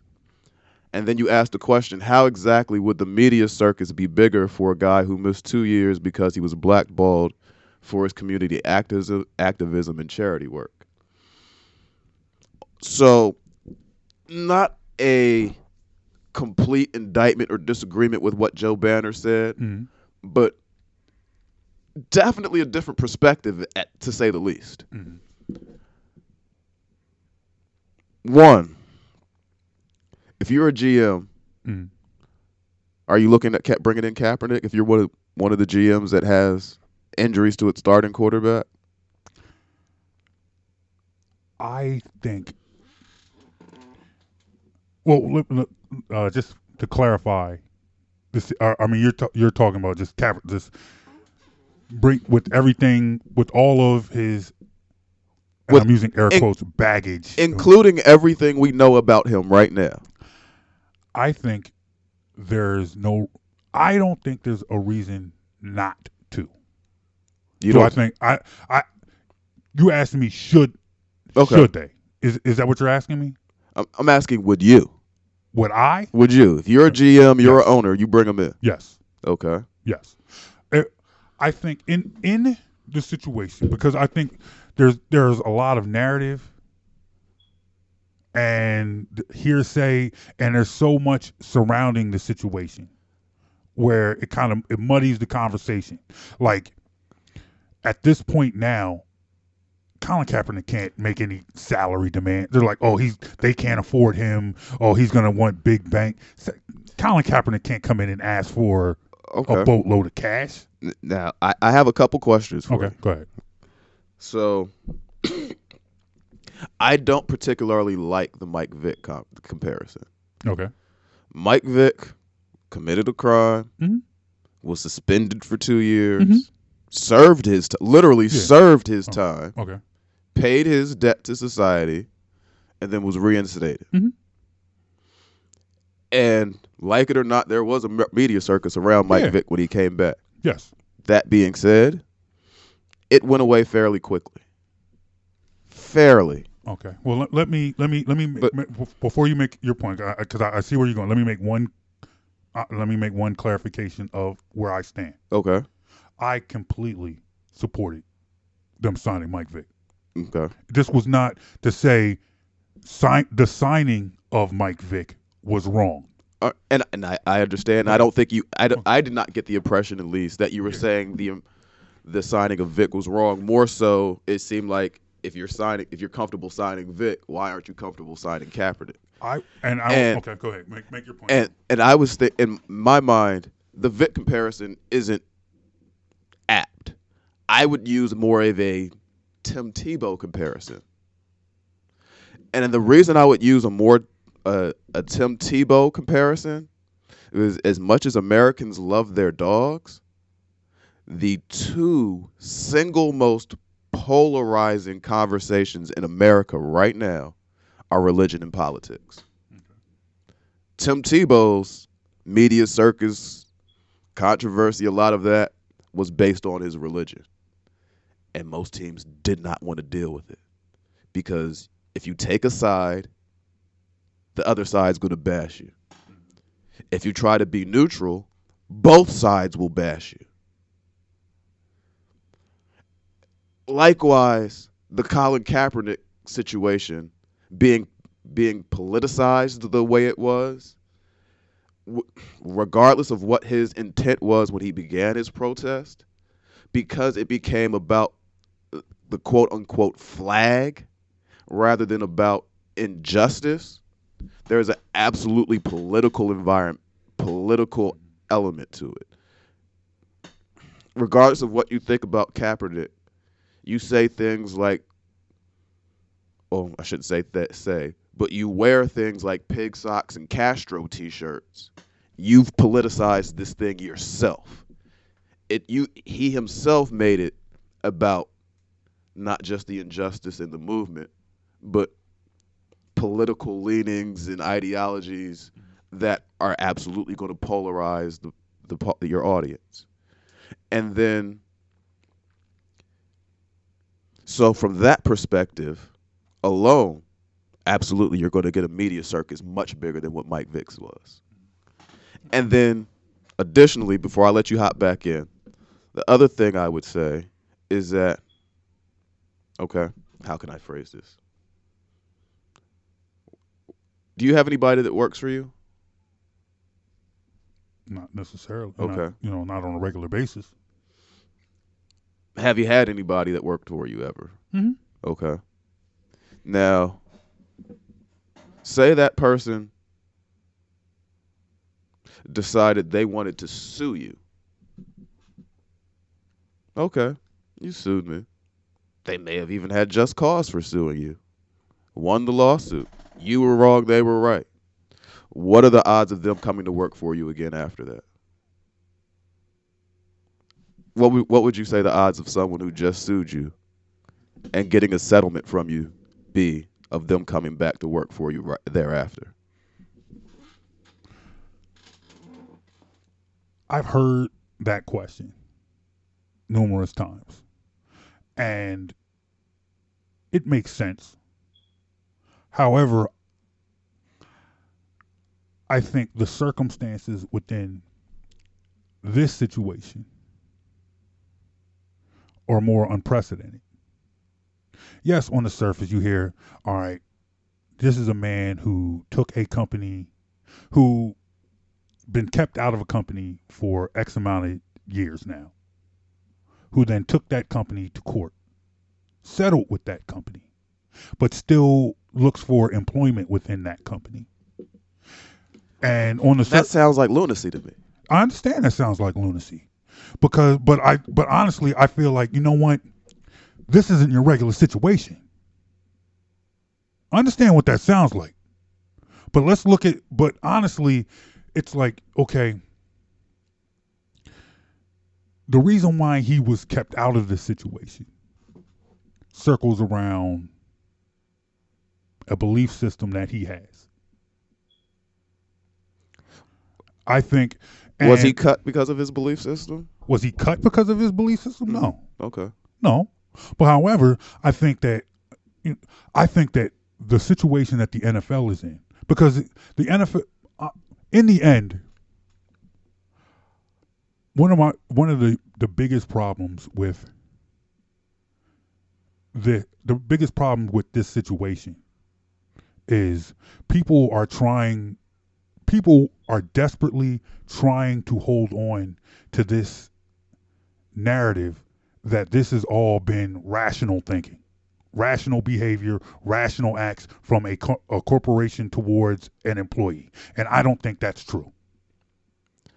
I think I, I do, do were have football have football related decisions played a part into it? Are there certain football actual football aspects that put that played a part in Colin Kaepernick not being not having a job? Yes.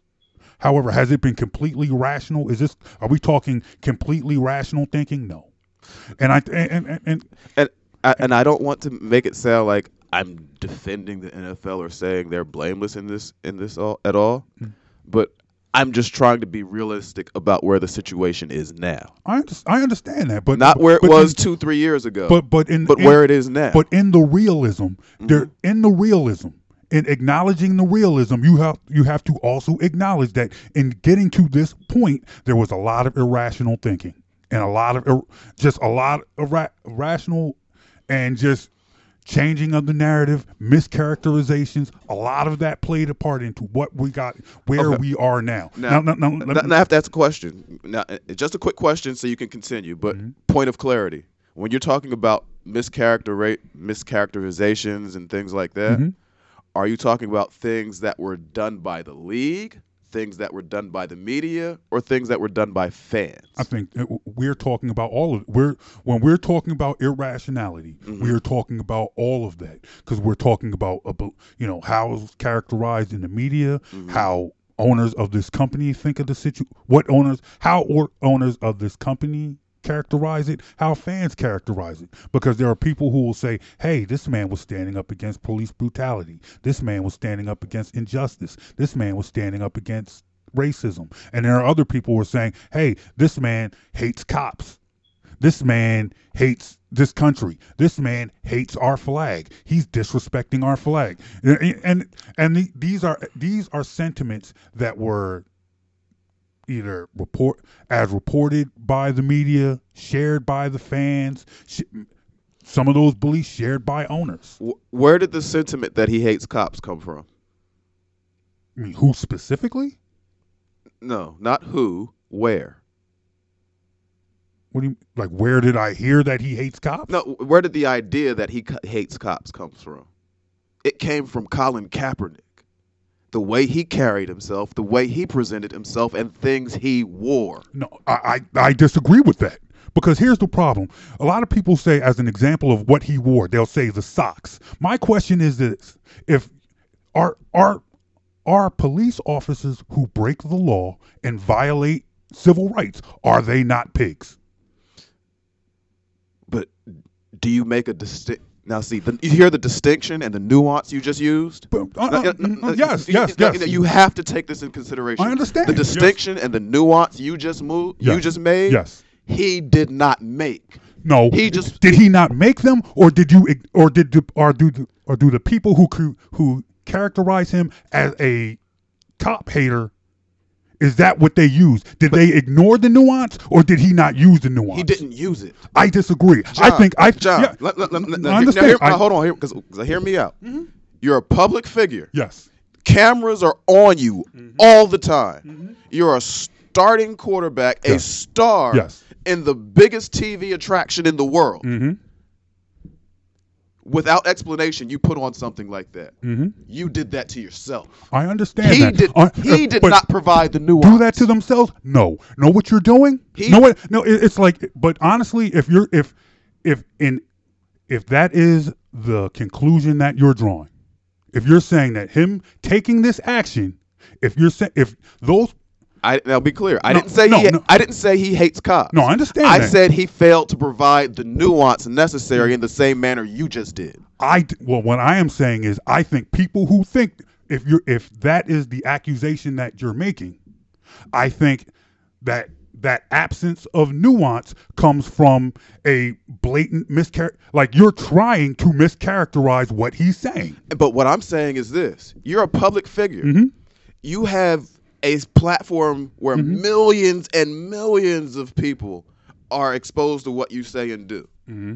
which means you're also going to be subject to mob mentality. Okay. If you're trying to attack an issue like this, mm-hmm. that is this nuanced, this ingrained in society, mm-hmm. you can't be foolish enough to put out messaging without considering what the messaging you're putting out is going to is going to do. Mm-hmm. That's the world we live in right now. Yeah. We live in a world where one thing I said on social media fifteen years ago, in complete isolation from any context of anything going around it, can cost you your career. That is true. The, so when I say he didn't provide the nuance, I'm not saying he hated cops. Mm-hmm. I'm saying when you're when you're trying to lead this type of movement, mm-hmm. you have to take the time to be very careful about how you present your messaging, because this is a message you know people are looking for every excuse to push back against. I That's what I'm saying. I, I, and so when I, I say he did that, I'm saying he he wore, a, you're in America and you wear a, a known socialist t-shirt with Castro. Mm-hmm. You get up there and talk about, oh yeah, Cuba's doing this, and that's not going to fly well. And not just with the, the white Americans and the hardcore, mm-hmm. you know, demo, democratic people. Yeah, you're going the people, the people in the, Cuba, the Cubans, Hispanics that yeah, fled yes, Cuba yes. because Cu- you know, Latinos, and, Hispanics, and, and Cubans in particular. Yes, I understand. Police officers, as much as they do, there is a faction that does a lot of bad stuff. Mm-hmm. They're not all bad. No. So when I wear something that characterizes police officers as pigs, without taking the time to be thoughtful enough and to provide the context and nuance. And I'm putting this out there to millions of people. Well, I'm asking for mob mentality. I understand. I understand that, but honestly, but but but to address what you are saying, to address what you are saying, the problem the problem with asking Colin Kaepernick to be more mindful of the nuance in what he said, it leads to it, it, honestly, it leads to a double standard. Now, and, and now, now. I, I, I allowed you to speak. Now, now I'm, I'm saying in that same aspect, because you can't sit here and say, "Hey, you know, you if you want to take a stand against what how you perceive the message that Colin Kaepernick took. If you're taking if you're taking a stand against the message you think he, you believe he is saying, wait, there were way too many people who would criticize N F L players and call them all, oh, they're nothing but thugs. And there was nobody saying, hey, I'm only talking about, a, you know, A, B, and C. And we bash them too. But do we? Yes, we do. do. We? You, I, well, you don't get on. Are you telling me you don't get on the air and talk bad about people who will bash N F L players as thugs and gangsters without providing context? But, but when I'm, but what you when do I'm, that, right? Yeah. I, well, I'm saying, okay, so.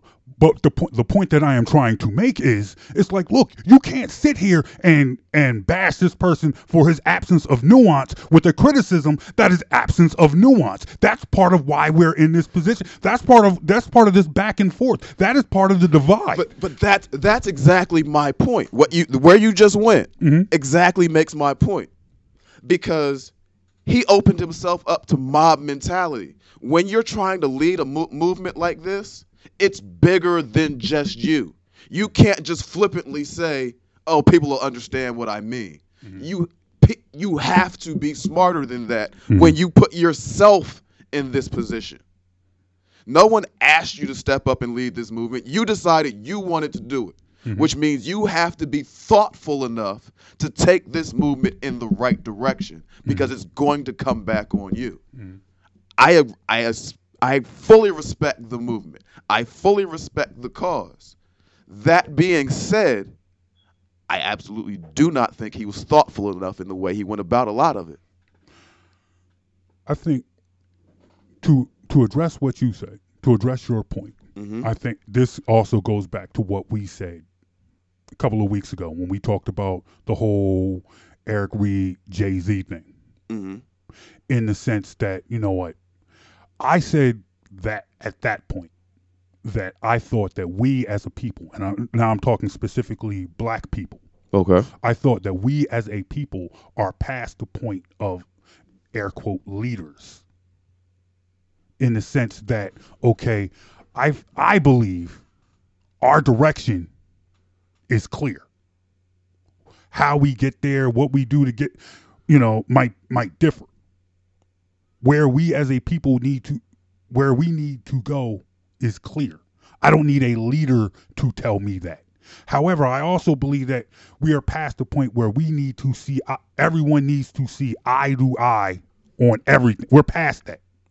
So it's like, you know what, I, I understand. But you know who's can't? Hold, hold, hold, hold on, hold on. Let, okay. me, let me finish. All right. Let me finish.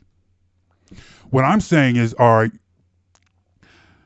I don't have to be, I don't have to, agree one hundred percent with Colin Kaepernick to say, hey, you know what? He says some things that I truly agree with. Sometimes, you know, it's some an old uh, an old preacher friend used to tell me. You got sometimes you got to chew the meat, spit out the bones. So, you know what? Maybe his message did lack tact, lack some nuance. However, where the divide comes in, whereas, okay, you know what? Maybe it did. But there are a lot of people mischaracterizing his stance, mischaracterizing his his, his intentions, mischaracterizing his movement. And those, let, let me finish, those people are being, and that's part of the, that's part of the divide. That's where, part of where we are now, where it's like, okay, those people who wanted to, a lot of those people who wanted to offer those mischaracterizations and want to try and, uh, and try and, uh, downplay, downsize, you know, uh, uh, trivialize his movement based on those, based on a lack of nuance in his articulation. Those people are still being, you know, they want to then jump back on the side of rationale and jump back on the side of clear thinking. And that's being rejected. So it's like, look, you know, you can sit there and say, all right, Colin Kaepernick, all eight right. cops. I got, Ka- I got to hop in because, because I'm, I'm hearing you. And I, it's not that I disagree, mm-hmm. but there's something there's something in there that I think you're missing. You're, you're, you're people absolutely misca- mischaracterize his message. Mm-hmm. What I'm what I think you're missing is that part of that mischaracteri- mischaracterization is a direct result of Kaepernick's lack of nuance provided. Mm-hmm. And when you fail to provide detailed nuance mm-hmm. in a emotionally personal to many people type of subject matter like this, this is the obvious result. Mm-hmm. Hillary Clinton called some people some deplorables. Whether or not she was right, it sunk her. Mm-hmm. There have actually been, and I can't believe I'm about to say this on the air, there have been points that the current president has made that I thought were valid, but because of the way he provi- presented them, it's tossed out the window. Mm-hmm. Nuance is absolutely ne- necessary when you're dealing with certain subjects. All right, well, this this is where I feel like you're getting this wrong, because I feel like you're hearing me and trying to, I, it, it sounds like you think I am downplaying the need for nuance. I don't. Okay. Well, uh, because, I don't think that. because that, that, that's what it sounds like, because I'm not, I haven't missed anything. This is not me missing the need for nuance. But what I am saying is, however, I think, I think there are people using that lack of nuance to purposely and blatantly miss. This isn't people. Mi- this is, but, no, no, no. Let no, me finish. No, let me finish. Hold on, no. hold on. We, I, because you brought this up too, that t- talking about how with Kaepernick, there are people, let me say this properly. With Kaepernick, we talked about how, now I want to make sure I say this clearly, it's so, so we, because this is one of those subjects that does absolutely get emotional for people. And this is not something personal between you and I. I, I really want to have a open No. Like a full, well, a contextualized conversation. James, James, James Lewis once said on on our show that he thought we were arguing about something so much that he thought we were going to go to commercial and go outside and fight. This is this is not one of those conversations. No, no, I understand. I understand. I, I'm sitting. I'm sitting back but, listening to you. But what what I am saying though is that when you are dealing with in this in this arena. Outside, you're you're outside of sports now. You're into real life. Sports is the escape. You're into real life now, mm-hmm. and you're going to get real visceral reactions from people. When you take it upon yourself to put yourself in the spotlight for a cause, you have to be sure that you are careful and mindful not to damage the cause, mm-hmm. being you. Mm-hmm. And how you were saying you think we're past the point where we have to all be in agreement and mm-hmm. we have to all have a leader. Kaepernick doesn't seem to think that, because him and his girlfriend are the ones that come out anytime somebody does something they don't like and be like, well, you didn't check with us first. Mm-hmm. You didn't. He's, they're making themselves the movement. But And, and if you're making yourself the movement, all that nuance and everything else I'm talking about is exactly why it's so important, because he's made himself the movement. But understand, but and this is what I am saying, and I think this is part of this is part of the divide. This is part of why this is such a hot topic, because I understand something. It's like I I'm not disregarding the need for nuance, mm-hmm. but if you're if you're if the basis of the criticism is his lack of nuance, it cannot be ignored if the criticism of him lacks that same nuance. But and, and I and that's the thing. I don't right because no, like right now, mm-hmm. what I am a tech, what I am personally mm-hmm. addressing yeah. is not the response from the other side. I understand that. But I under, but, but they go but they uh, go hand in hand. Hold on, hold on, hold on, hold on. The other side absolutely responded without nuance, mm-hmm. but. You can't ask me to respond with nuance to something that was given to me without nuance. Yeah, yeah uh, uh, why can't you? What nu- why can't you? Because, because what nuance but, am I responding to? I because, was, but here's what but, was because pre- what was presented to me, and this uh, again, this is not so- something I necessarily said Colin Kaepernick intended, mm-hmm. but what I did say was he didn't provide the nuance. Mm-hmm. The messaging of, like, for example, the Castro shirt or the pig socks, mm-hmm. that message is put out by the media, where the media says he's wearing those socks that show, show cops as pigs. He's wearing a Castro shirt and talking about and talking about all the stuff going on in Cuba. Mm-hmm. And then within that, he's not at the same time this messaging is coming out, providing us with the context we need to take it any other way, but for him to get a generic, a nuanced response. Because the per the people, because it's, real quick and I'm done. The people he's trying to reach with his message aren't you and I that already understand the nuance. The people he's trying to reach with his message are the people who are blind to the nuance, which means you have to be very careful with how you present it to them, or you're just going to get a defensive, argumentative response rather than a thoughtful one. Okay. And w- but the but the problem is those people who are blind to the nuance. Mm-hmm. Those people who are blind to the nuance, they're what what they have landed themselves into is part of, is their own doing. That's their own doing because they're blind to the nuance. There are people who don't want to understand the situation. Right. They don't. No, now, now let me finish. Now, let me finish now. Because the problem is like, look, un- understand something. Because a lot of those, there are, there's a, per- a percentage of those people blind to this nuance who are now owners of football teams. Mm-hmm.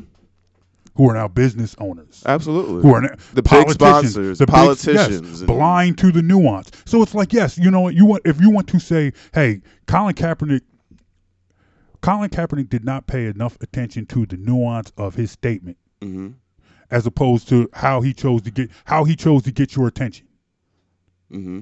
I understand that, but now, in but with the backlash, you can't just sit here. You know, we're not just talking about Joe Schmo up the block. We're not talking about John Doe. We're not talking about John Q America. Now we're talking about the owners of teams, mate. You know, b- you know, billionaires. Uh huh. So un- unfortunately, you know, they can't act without nuance and not get criticized. So when people are sitting there holding them accountable because of their blind reaction, because of their because their blindness to nuance, to to a situation that a player that a player brought to the forefront that a lot of people who work for him experience, mm-hmm. that's now on them. That's now part of this problem. And it's like, look, as much as people want to, the, as much as people want to, to narrow this down to just Colin Kaepernick and how he reacted, how he chose to move in his, in, but that that's really all the conversation is right now. Cause any, it, specifically surrounding Kaepernick, not the movement, mm-hmm. not social injustice. Mm-hmm. The conversation comes up about Kaepernick. Mm-hmm. He's getting blackballed from the league. Mm-hmm. They're doing this to Kaepernick. They're doing that to Kaepernick. So let me, we're talking about Kaepernick. So to now, bring, if you, so if to you bring want to talk this, about social injustice, we can have a whole completely different I conversation. Understand. So let me ask you this. Do you believe that, Bl- that Colin Kaepernick was blackballed out the league? Is it yes or no?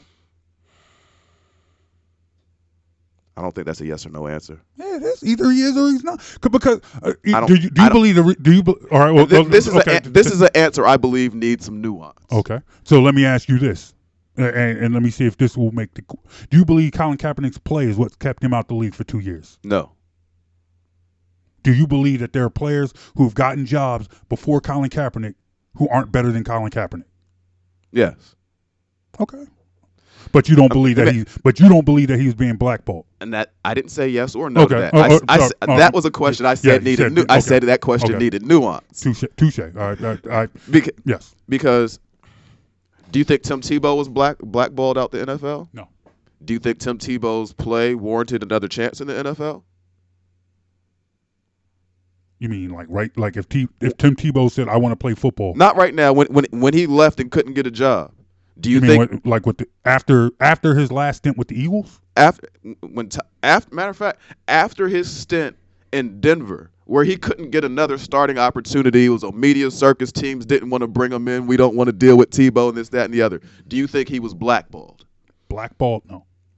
Why wouldn't you use the word blackballed? Because even with the media circus, Jets still gave him a try. Patriots still gave him a try. A couple years later, Eagles still gave him a try.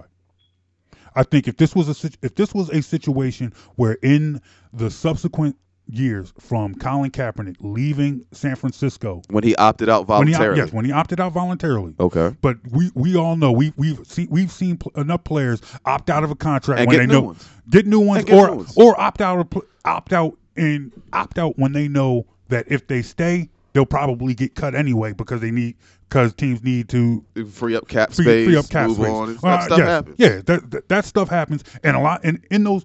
But very rarely do we see players in that situation just never get another sniff. He's been in he's been in other people's facilities. He's had taken meetings. Meet, meeting who? Seattle, Denver. There were teams interested. There were teams. In, how I mean, when he first left San Francisco, mm-hmm.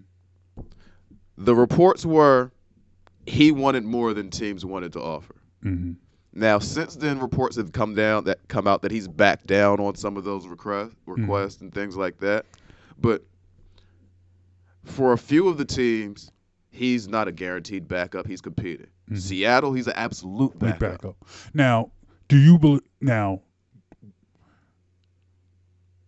do you think when he left, when he left San Francisco, when he opted out? Yes, he chose to opt out. Mm-hmm. He still believed he could start in this league. He still be, he could be a starter. Yes, I so, do. I do so think he that, believed. So when initially, now now we're talking two years later. All right, there's no way. There's no way if Colin Kaepernick has the same attitude that he had as soon as he left mm-hmm. San Francisco, then yeah, I'm like, yeah, he's absolutely out of his mind. Mm-hmm. You know, but now where it's like, okay, two years out the league, he has to just take what he can get. But two years out the league, he's not getting anything because he sued him. That lawsuit didn't just happen. Mm-hmm. That lawsuit happened two years ago. Mm-hmm. It was settled a year ago. This is not new. Mm-hmm. He's been out of the league for three years. He sued him after one. So he sat one year, then decided, I'm never going back to the N F L myself. That's I decided I decide that myself when I sue them. That might that might be the case. That might be a rational case if the N F L did not say, hey, you know what? We're gonna. We want to be more. We want to be more socially conscious. If now let's bring in. Let's bring in this big superstar who's been a staunch critic of ours because he's going to help us forge a new, uh, forge a new road about social justice. So at this point, it's like, you know what? You can't blackball a dude out the league because he stood up for social justice. And it's, if if if you are going to go back and say, "Hey, this is that that this is now on the table," why can't th- you know if you're going to go back on this, and, and if you're going to go back on one issue, why can't you go back on the other? And I hear you, and that's where I, I the one, one thing I was saying earlier, we have to separate the movement social justice from the person who brought the movement to the forefront. Colin Kaepernick. Two completely separate things. The N F L can absolutely make an effort to improve things in the arena of social justice without ever bringing Colin Kaepernick back. And that will all then that will always be a black eye on their on on those efforts. That will stick to those efforts. And and that's where I have to go back to again. Call it a black eye. I'm not hiring someone who just sued me. That's fine. Then take that black eye. You are you are well within, and that's and that's what I'm telling so, you. Okay. The N F L pe- appears to be quite yes. happy taking that black eye and not flinching, okay. because they're not going to bring back somebody who just sued them. And I don't know any company, any employer that would. Then that is fine. And if you're saying that that is cool, then you can't sit. Then you can't criticize. Then the. the The criticism, because it's like, hey, you know what? This all, this conversation, this dialogue between the two of us came from Joe Banner making a tweet saying, hey, teams have you cannot have a conversation about bringing Colin Kaepernick back mm-hmm. without without another a subsequent conversation about, about the, the media, media circus, circus and everything and else that's, that's going to surround. Okay, that's cool. That's cool. I'm not saying I'm not sitting here saying, hey, you know what? You bring Colin Kaepernick back and nobody's going to care. There's going to be no media circus. My question, my my issue was this: mm-hmm. I was working in South Philly when we signed. Uh, when I shouldn't say we. When, when the Eagles, Eagles signed, signed Mike Vick, Mike Vick. Mm-hmm. Peter didn't go away for that whole season. Nope. Peter was back the next season. Mm-hmm. So to sit there, you know, to me, I feel. And, and let me make. The, I I feel like now because we're because now the Eagles have had what three quarterbacks since Mike Vick, mm-hmm. and a Super Bowl win. We're now talking eleven years later. Now now that I think eleven, eleven years later, how we remember the situation has changed, and and what I am saying now, what I what I am saying is that the the media circus. There, there is no. It wasn't easy. It wasn't short-lived. There wasn't a, a short-lived. There are still people who can't speak of Mike Vick mm-hmm. or Mike Vick's time in Philadelphia without having without, some ill memories, some ill memories, yeah. without feeling like, without feeling compelled to mention dogfighting. Mm-hmm. Whereas, like, you just feel like, to me, I uh, in fact, I, I'll put it, I'll, I'll, I'll put it to you like this. I, uh, I think Mike Vick just got asked a couple weeks ago what he thought of Lamar Jackson. Mm-hmm.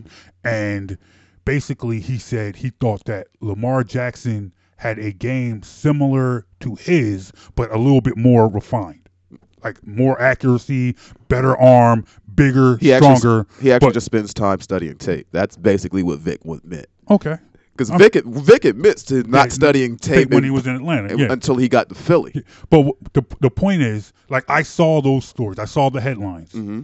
And it's like, I didn't want to read them.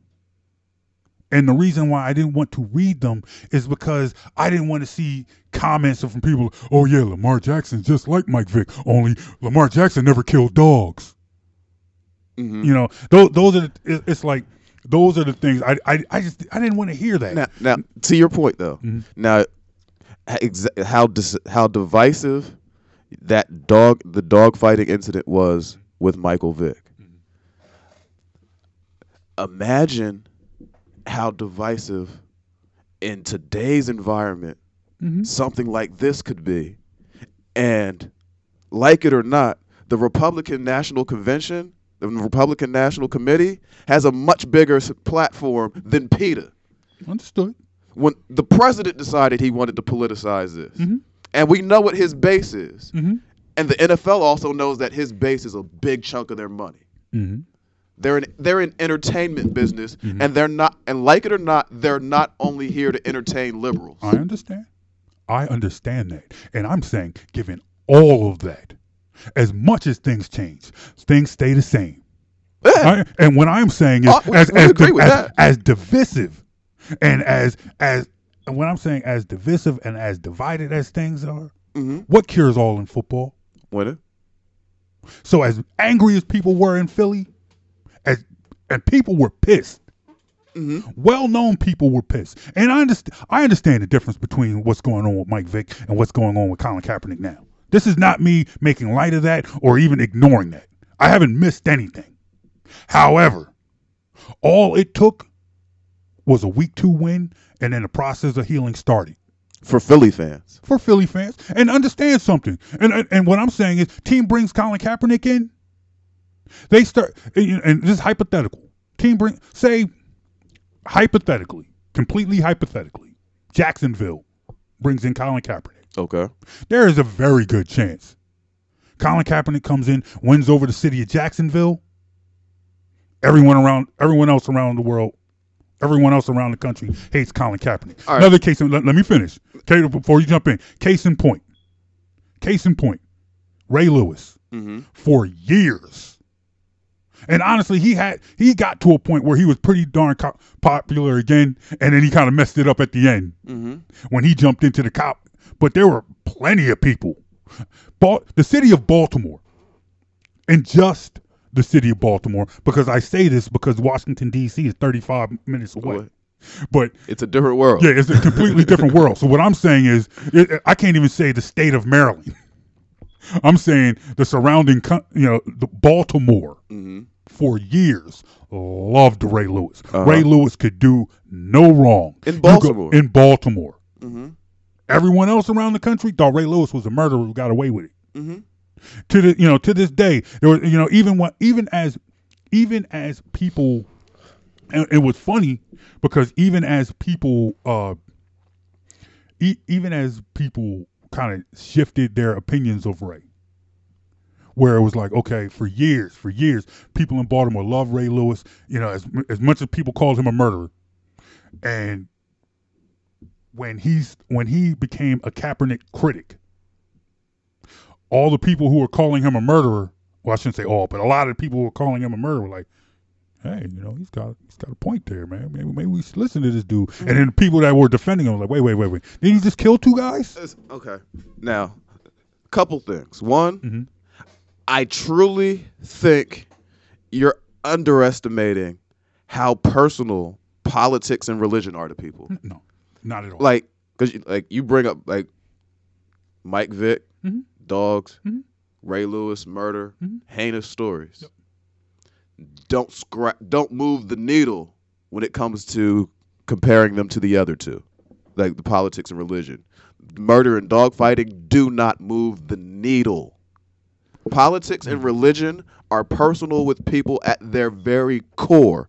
I it understand. It really comes down to a matter mm-hmm. of who people truly think of themselves as I and agree. The type of person they think they are. So it's going to be far more emotional than the Mike Vick thing or the Ray Lewis thing. I, now, I, now I, hold on, hold on, hold on. Mm-hmm. Now, for, for example, to your hypothetical, you mentioned Colin Kaepernick going to Jacksonville. They need a quarterback. They have a de- half decent roster. There's a chance he could go there and win some games. And you think if they win games, all's forgiven in Florida, in the local area. Florida's a deeply red state. Mm-hmm. Florida's also a very Hispanic state mm-hmm. with a lot of Castro haters. It's not a good fit.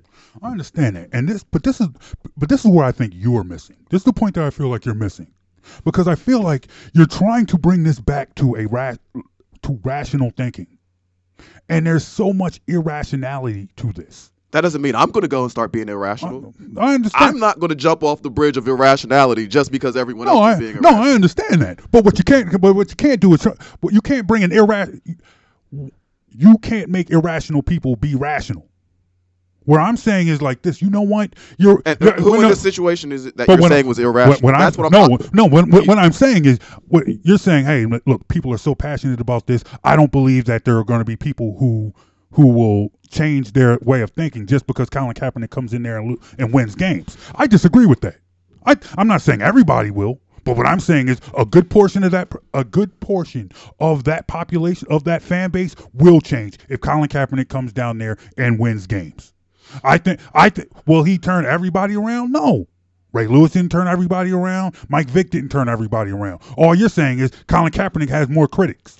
And, and no, no, no, let, let me, no, no, no, I'm not just saying he has more critics. I'm saying he has less of a chance of turning people around because of the ma- the matter at hand. I don't think that. What I'm saying is that may be true. However, he will still turn people around if they come back in there and win. I th- and I think the people who he, who might well, be quote unquote turned around weren't the ones who really hated him in the first place. Well, I think I think I th- no no because that's no one no no no no no because I I let you finish, and this is what the and I re, there's a reason I say the people that I think w- who you would possibly be turned around are the ones who don't really truly hate him. Be, be, and this this goes back to what I was saying or before. Mm. Unlike dogfighting, unlike other stuff. Unlike even Ray Lewis with murder, people's identity, their who they think they are, mm-hmm. is attached to their politics and their religion. Mm-hmm. So we're talking about something that really goes to the core of how people identify, not just, oh, I like this dog. I'm, no, it's deeper mm-hmm. than that. Not just, oh, it's wrong to kill people. It's deeper than that. I understand that. But however, um, in fact, I apologize. Were, were you finished? I am. Okay. Is it, it, yes, it's deeper than that, but that doesn't mean that people are that deep into the conversation. And and, and let me let me explain where I'm where I'm going with this. Because yes, there are people very There are people very passionate about their politics. There are people very passionate about their religion. There are also a lot of people who want to be passionate about their politics and their religion who aren't really that passionate about their politics or their religion. Now, let, let me finish. Let me finish. There are a lot of people who have their politics and their religion dictated to them. And when the not, and what I'm saying is, are there going to be there? There are, there will most certainly be people who come in who see Colin Kaepernick, and their attitudes and their opinions of him never change, no matter what he does as a football player. But there are a, a lot of people who might be passionately against Colin Kaepernick, who might come off as being very deep in their poli- politics or their religion, who aren't really that pol- who once the story dies down or once the narrative changes, their opinions change. I'm not saying Colin Kaepernick's going to come in and change everybody's mind. He's not. But however, there are a lot, you know, you to sit there and say, all right, you know, to to talk about how entrenched people are in their beliefs takes a real hard look at how entrenched people really are in their beliefs. So there are going to be a lot of people who will say, you know, hell no, I don't want Colin Kaepernick in my town. Hell no, that guy hates cops. That guy hate, you know, mm-hmm. whatever, whatever, whatever. And he comes in, wins games. He's not on. He's not on the air every day about his, you know, his views. Or it could be somebody who says, you know, um, if I may use an example without getting out, going too, too deep on a tangent. I used to see a lot of people cr- criticize Nipsey Hussle when he died. All the all the fanfare and the celebration about Nipsey Hussle, because they thought, oh, this is just another gangbanger who got shot in the streets. Mm-hmm. Who then, and there were a couple people who I was close with who said, hey, you know what? That's who I thought he was when I first saw the news stories. Then I saw what he was doing in his community and what he believed in. And now I realize how tragic of a story this is. And I think, that, hold, hold on, I think there will be, I think there, it, there can be people, not saying all of them, but there are people who will sit here and be so passionate. And part of the reason why they're so passionate about their beliefs is because they see other people passionate about their beliefs and they just want to fall in line, who might say, hey, he comes in, not only is he winning games, but he's active in our community. No. And their opinions and their stances might, might, uh, soften. And I say all this to, to wrap up, because I, I, I, I know you want to jump in here and I know we're up, up against the time, but I feel like in the point that I was trying to make was the bottom line is Joe Banner wasn't afraid of bringing in a convicted felon. Mm-hmm. Did he deserve another shot? Yes. Mm-hmm. Did he serve his debt to society? Most certainly. I will never, I, I am, I in no way was I ever, or would I ever try to say that I am against Mike Vick getting another chance. I thought it was great. I was happy it happened here. I, you know, I, pl- I thought it was awesome. However, I think to sit on, to given all the criticism or whatever of Colin Kaepernick, if we're, if we're sitting here at the, where we are now, to say, hey, you know what, for a front office executive who brought in a convicted felon, fresh out of jail, mm-hmm. to say, hey, I'm, I think the media circus would be too much, to me sounds disingenuous. Well, first of all, he did not say it would be too much. He said, oh, so, to, to, what he said was, if you're going to have an honest conversation about bringing in Cap, you have to consider the media circus. That's an accurate statement. Okay. No matter what, that's mm-hmm. an accurate statement. And he hasn't played yes. football in three yes. years. So if you bring him in, he's competing maybe for a t- starting spot. Mm-hmm. He's not a guaranteed starter. No. You don't want that kind of media circus around someone who's a p- potential backup. Mm-hmm. It's a distraction from everything. That being said, the other thing, like you, you brought up Nipsey Hussle. Mm-hmm. Nipsey Hussle to many people was an unknown. Like, they may have had their preconce- preconceived notions, mm-hmm. but he was an unknown quantity. Mm-hmm. They had no idea anything he did one way or the other. Like, oh, I think he's a gang. But people have already – Colin Kaepernick is no longer an unknown. People may not know what they should know, but they're not going to treat him like an unknown. He's in a situation where the, he will be treated like as a known quantity simply because – for two reasons. One, the the narrative has been been out for so long, people feel like they know everything, whether or not they do. And two, when Kaepernick himself had the opportunity to be more thoughtful with how he was presenting his messaging, he didn't take the time to do it. Mm-hmm. And that's where that's where I go back to saying, I'm not saying Colin Kaepernick hates cops. You never heard me say that. Mm. You never heard me say Colin Ka- Colin Kaepernick wants to be a communist, socialist, Castro-loving, anything like that. Mm-hmm. Not what I'm saying either. Mm-hmm. What I'm saying is he was not careful enough in how he presented his messaging. And when you're presenting messaging, especially un- unpopular messaging to a large population of the country, when you tell half the country, maybe a little more than half, yeah, y'all treat us wrong, y'all are messed up people, you have to include the nu- nuance mm-hmm. in how you provide that messaging mm-hmm. because criticism's hard to take for anyone. Mm-hmm. Now, when that criticism comes without the necessary nuance to help me to help me realize that you're just looking to help me be constructive and better, not rather than just bad-mouthing me, mm-hmm. it's going to get even worse. And thirdly, when you're dealing with th- matters like this that are so personal, like politics today runs on identity politics. Mm-hmm. It's all about identity policy. Policy is irrelevant these days. It's secondary at best. Mm-hmm. So in that environment, when you consider all of these things, I'm not absolving the N F L from what they did. I don't want any.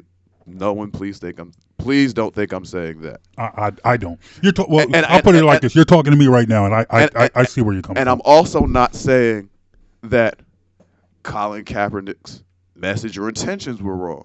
What I am saying was that how that message was communicated was done poorly, and because it was done poorly, he left himself in a situation where players and businesses aren't going to want to deal with him. Mm-hmm. That's all. That's what my point is. I, that, so, well, uh, so when I hear the app, the uh, the arguments about bringing Cap, he's better than this person, he's better than that. Yeah, he probably is better than some of these people with jobs. But the other people with jobs don't come with all the extra stuff for a backup position, and they didn't sue me either. In the end, I, I'll put it to you like this. You are going... In the, in the end, I think... giving him a job, allowing him the opportunity to earn a job. Okay. I don't mean. I got you. Yeah, it's, nobody's gonna go. Let him come. Let him come out there and compete. See, him, see if he's still good enough to play, and if he's good enough, you give him a job. I feel like you brought up Tim Tebow, mm-hmm. and I think what Tim Tebow has over Colin Kaepernick is he was given opportunities at least. Jets come into Philly. He got Patriots, he got tryouts, preseasons, those type of things. So as as much as you can say, hey, you know, you as much to me that brought legitimacy to the his play is keeping him out over his religious beliefs. All right. No, no, no. Now, no, I have no one no, question for you. Then no, I'm gonna let, I'm gonna let you wrap it up. I have one question I want you to answer as you continue. This okay. is why I'm stopping you for okay. this. So, as you mentioned that with Tebow, with Kaepernick, do you feel like had he not sued the league two years ago, the, the lawsuit, I'm pretty much, I'm, I'm fairly certain the lawsuit has its beginnings during that first season where he couldn't get a job. Mm-hmm. Whereas there was no, never any legal issues with Tebow. So my question for you is this, as you wrap up and you can take us out. Do you think that had Colin Kaepernick never taken it into the courts with the league, that he'd still be in the same situation he is right now? Do I think had he never sued? Had he never sued, do you think he still doesn't get any tryouts in preseasons? Yes. And, Yes, because I believe I believe he was blackballed out of the league, and and that's a question I just can't answer. Okay, because I think he went to the legal route too soon. Okay, okay. I mean I, that that and I now if we get to now three years from now and he he can't get a tryout anything like that, yeah, he's been clearly blackballed. Wait, I was let's say like Colin Kaepernick after year one, he gets into year two, year three, nobody's bringing him into camps and anything. Yeah, you've been blackballed. Year one after you. What was Colin Kaepernick's last year in the league? I want to say it was twenty fifteen or sixteen. Okay, because um, I'm just trying. Because as we're talk, I'm trying. As we talk, I'm trying to, mm-hmm. you know, for a point of reference. And the earliest, the earliest newspaper article I can see is October two thousand seventeen. Of so, Colin Kaepernick and the lawsuit? Yeah.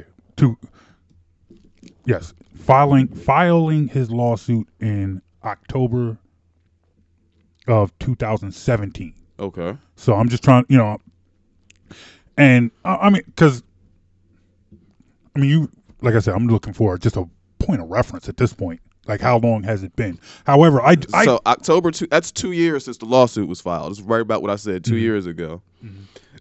And so his first year out the league was two thousand sixteen season. That's what I'm I'm, pull, I'm okay. pulling that up right now. Okay. Let's see. Colin Kaepernick. His last year in the N F L, he played two thousand sixteen. Okay. So two thousand seventeen was his first year out of the league.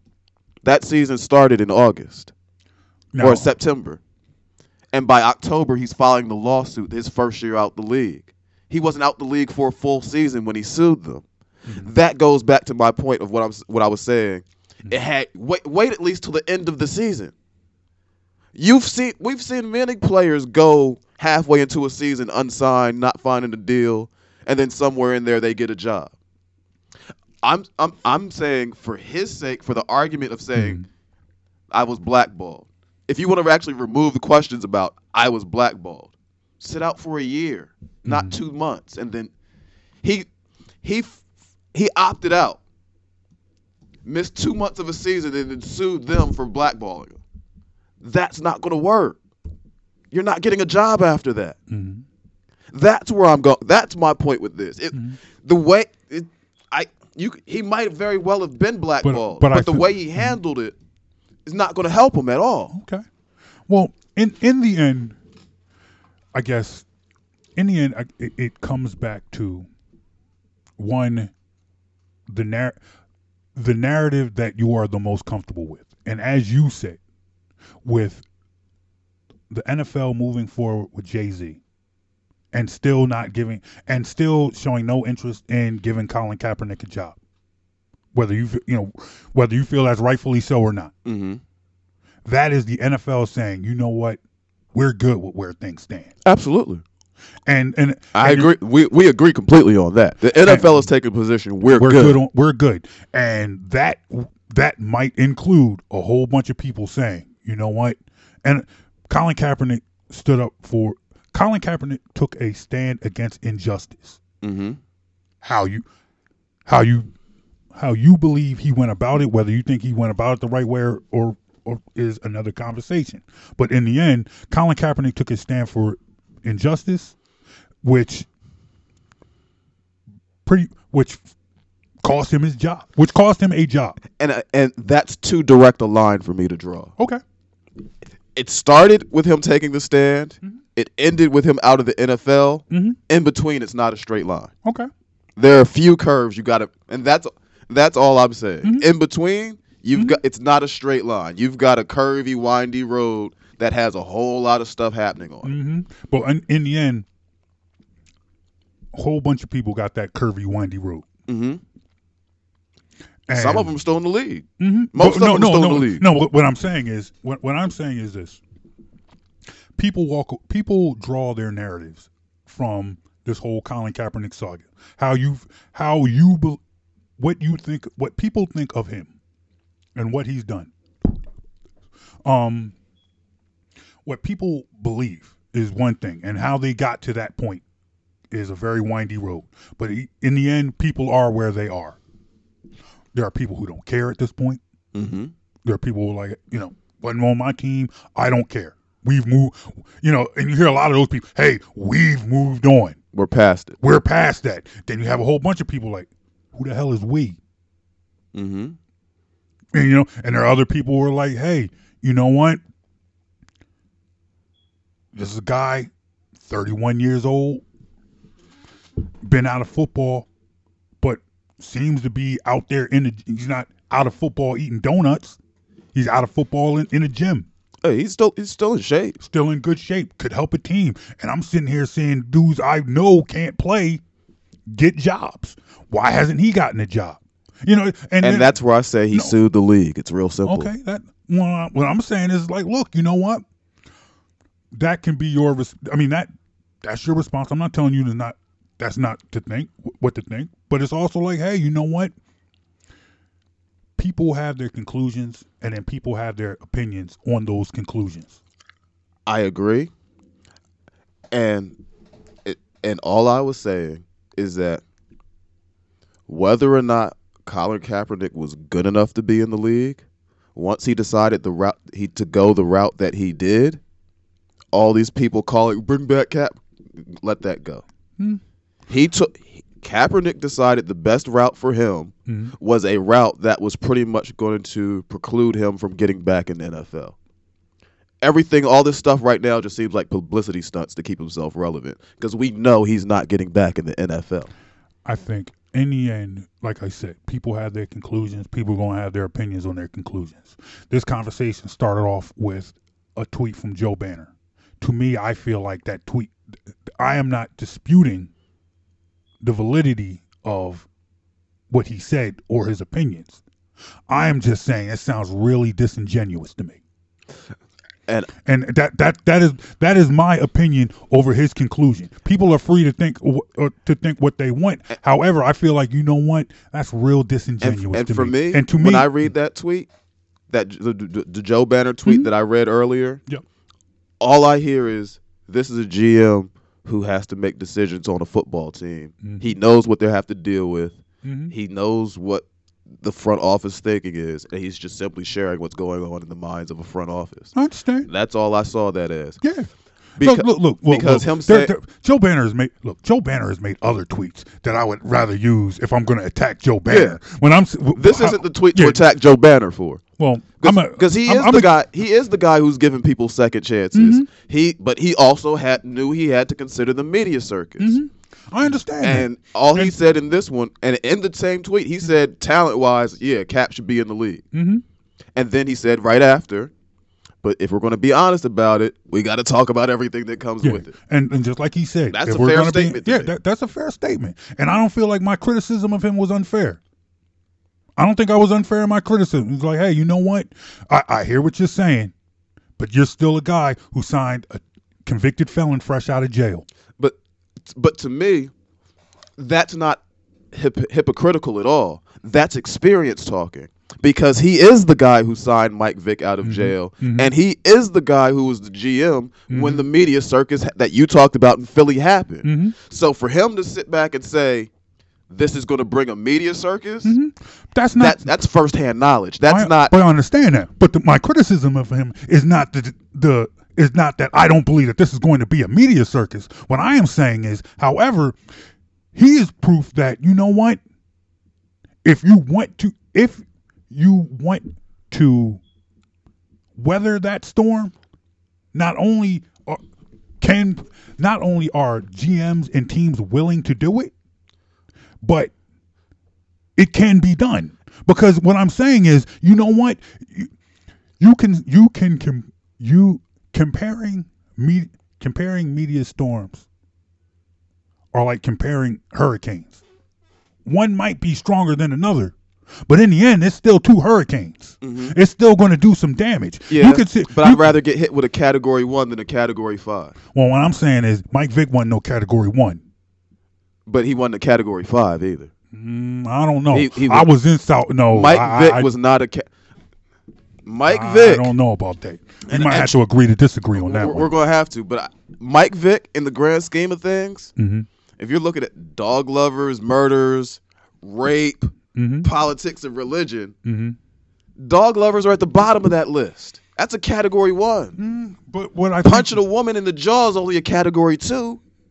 What I'm saying, like seriously, I, I, but no, but, but honestly, but but honestly, but in the, in the same aspect, in the same aspect, yeah, you know what, you can put you can put dog lovers at the bottom, but you also know you also know how hype works. Mm-hmm. Oh, true. You you also so it, in the end, yeah. You know when when you're thinking rationally, yeah, dog lovers are at the bottom. But when you think of that, me, but when you think of that media storm and that hype over Mike Vick, that moved him from a category one to a category five. Not even close. I disagree. Uh, not even close. I disagree. Cause, cause I that, most certainly that, disagree. Same way you there, were in there were, because there were a lot because in the end there were a lot of people who want to sit there, and, and and this was because this was the uh, the the.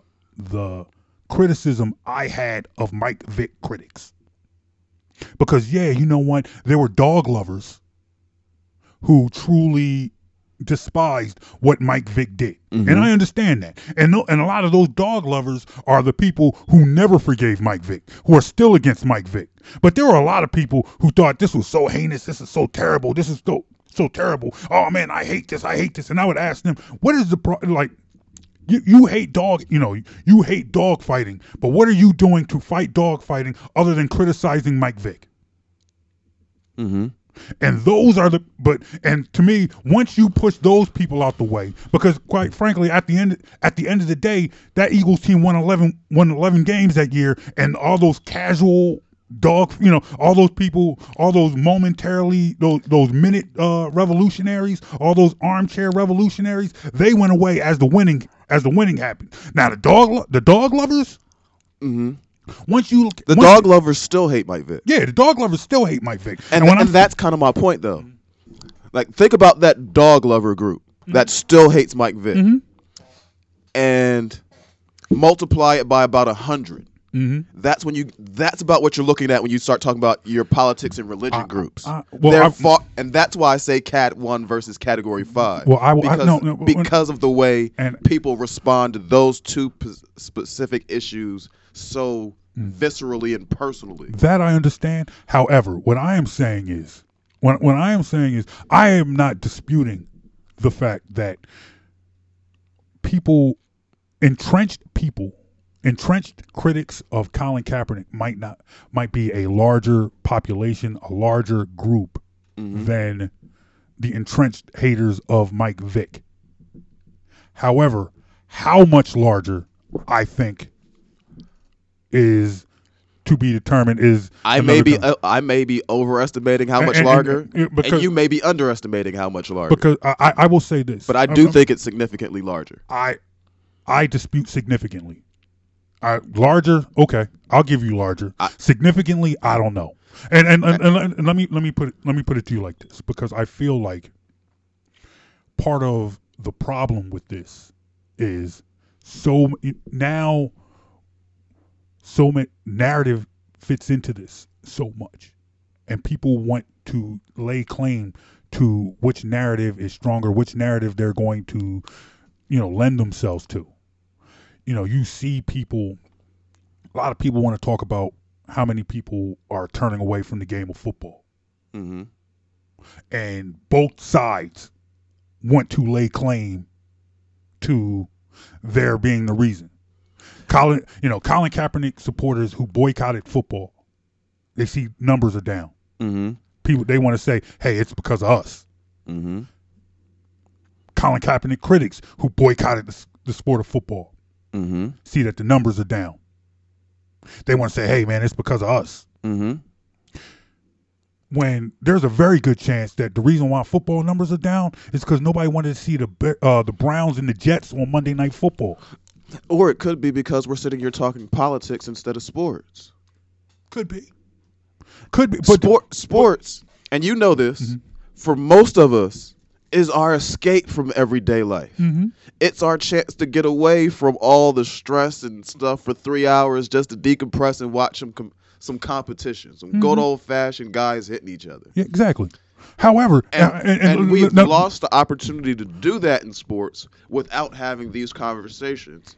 And I think a big part of that, a big part of that inability to use sports as the escape anymore is Uh, may also have something to do with why numbers are down.